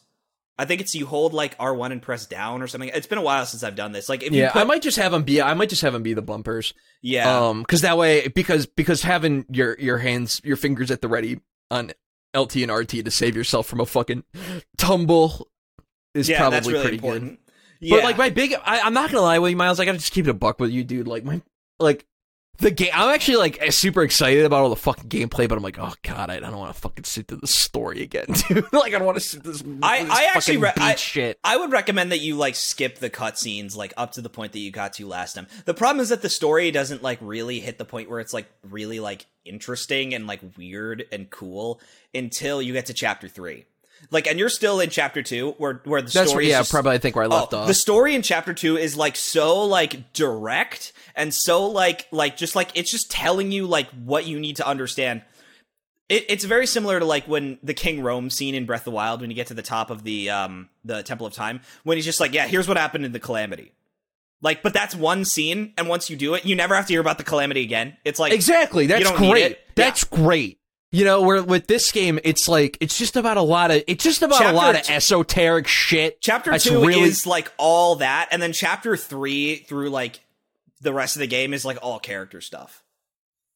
because like at least in like Metal Gear Solid One and Two, Snake and Raiden are like invading a base Yes. of some kind. So with like the ba- the basic fucking plot is like, oh okay, I understand, and then you can follow and you can just pick up on everything and you can enjoy the characters. Where like since the the world of of, uh Death Stranding is so unique and, and out there and different. It's like I just want to fucking get out of here and walk around and see Ireland for myself, you know? Like- that- yeah, that's the big problem is that chapter two literally is just explaining to you how the Death Stranding like happened and how they plan to fix the world after the Death Stranding. Chapter three is like like once you get to chapter three, it's just like okay, well you already know the not cities are a thing. Chapter three is interesting because you get preppers, and preppers are people who like they're kind, they're like doomsday preppers. They live independent of the United States. They don't answer to the government, and so you basically They're off get, the grid? like- yeah, they're off the grid, and they want to get them on the grid to share with- in the chiral network. And a lot of them like don't trust you, like so they won't get on the chiral network immediately. Some of them will will Until not- you do an activity or two for them. no, and sometimes they won't even get on the chiral network until you deliver for them like a bunch of times and get their rating a certain degree up. But they will share their chiral bandwidth with you, which allows you to at least like build structures. Um, all the gameplay shit's so fucking cool in Death Yeah. Stranding. I like love all the gameplay shit. It's just a lot of like the surrounding aspects of it. I'm like I was was not crazy about, and it it's such a that that's when fucking you section. It's such a chunk of the experience. that, it's that's like, when you oh, get to like like once you get to chapter three and you meet the preppers and a lot of them like they have like they they have like opinions about the U.S. government like or about even like some of the characters in the cast. Um, the characters start to become a lot like they start to talk to you like about their themselves and their own people. Like right now, it's like it's basically just you, Die Hardman, and Amelie, and they're like the most boring characters in the game. Die Hardman later on has some really great stuff, but like that's towards the end of the game. Yeah, hey, can't forget about Dead Man. Dead, well, Dead Man has Dead Man becomes like the homie like of the game. He he he is like the Otacon of of Res- of um Death Stranding. Uh, but but yeah, like chapter three is is when the story stops being about like the world of Death Stranding and like here's how we got to fix it, and it starts becoming about like people and characters and like a lot of the weird like it, it becomes about the weird people that occupy this world, and it's it's fun and it's good. Yeah, it's it's good. No, I'm gonna. But give chapter another- 2 I'm- chapter two is definitely like I always tell people get out of chapter two. Chapter two is is a fucking purgatory. Get out of it. Yeah, because on my on my second playthrough, when I did get to chapter two, I just got really into building the road. Like, like I got, I'm like, oh man, I, I, I just, I gotta build the road. well, you, you got into you got into chapter three from the sound of it. Um, that's when you build the road. Chapter three is when you could start building the road. Oh, I, oh, okay, I guess I, I, I did. I remember fighting a boss that took Yes, like that's 15 after- minutes. That's after uh, you finish chapter two. Yeah, so you got to chapter three, and then you probably stopped at like chapter three. Yeah, I, I built the road and I got the, I was driving my motorcycle on the road. That was fun. Uh, it's all battery solar powered. That's fucking Yeah, sick. so it's all juiced up. Yeah, it's great. Keeps your bike all nice and nice and one hundred percent battery ready to hit the hit the hit the hit the real streets, Hit the, real road. dirt. Just being out there in the in the fucking The gloomy ass Greenland, United States, um, Iceland, United States. Bro, I just I just can't wait for Death Stranding 2. Like I, Damn, I you mean you mean DS two? Sorry, DS2. I just can't wait for DS2 because it's like that game needed a sequel. I was against the idea of a sequel narratively speaking, but mechanically it needed a sequel. Because Death Stranding is a great first outing. It's it's Breath of the Wild. It's like, all right, we can do better. We can do better. What's next? Did you ever play Director's Cut? No, I still haven't. Oh, okay. And and you know what? I know I'd like it. It's just Death Stranding, but better. Like Death Stranding with more stuff. yeah, with more stuff and like Death not- Stranding with cars. There's with not enough car subs- racing. there's just not enough racing minigame. substantial changes like that I can imagine it would just make it suck. It- you know, it's it's not like uh how people talk about like the the Majora's Mask 3DS remake where it's like all the stuff that people actually like about the game is just not there. Uh what other remakes are, are like that where it's just like it's just completely like wrong. Like Twin Snakes. Yeah, Twin Snakes is a great example. Where like Yeah. yeah, Well, all the with- stuff that people like is just it's not it's missing. Yeah. Well, with director with director's cut, it's just like it just added in a bunch of like new things. Yeah, it's like to new toys to play with. Uh, yeah, uh, uh, Yeah, it is. It and, is and very that much like a, I could see like change, like fundamentally changing some aspects. I could see it making some se- like individual sections or moments easier or harder, maybe based on some changes, but I- I nothing would beyond that. If if not- you use Buddy Bot in one particular spot of the game, which you probably can't because it's off the Chiral network, uh, I would imagine that part would just suck for me. There, there's a really great part in Death Stranding that's like so like it's so against the player, and in a way that isn't even hard. It's just like grueling and testing. Like you want you want it to be over, and then when it's Is this over, where, is this when you got to walk up the mountain? yeah, when you have to walk up the mountain without snow, without uh, the all terrain skeleton. And it's like, it's the slowest, most arduous thing. And again, any other game would have handed you that all terrain skeleton before you even fucking set foot on the snow. And It's instead, like, no, you're gonna learn how much it sucks to not have this. yeah, and, and they only make you do it for one mission. It's not excessive. And the mission's not even But it's hard. enough. It's just enough. enough. to stick it's, with you. It's enough to, to to make you understand, like, oh, this could be worse, and I should be grateful for this tool. As opposed to every other game where it's just like, yeah, here it is. We just this is how you make the segment functional. Yeah, it's good. But yeah, well, if you guys are thankful for these tools, make sure to subscribe and like the video. Uh, follow us on iTunes and Spotify. Uh, send it to your friends and leave a comment and all that stuff. Uh, I, I- I'm good. I, I don't got anything else to say. Myles, got any final words for the people before we get out of here? Michael Jackson didn't do it.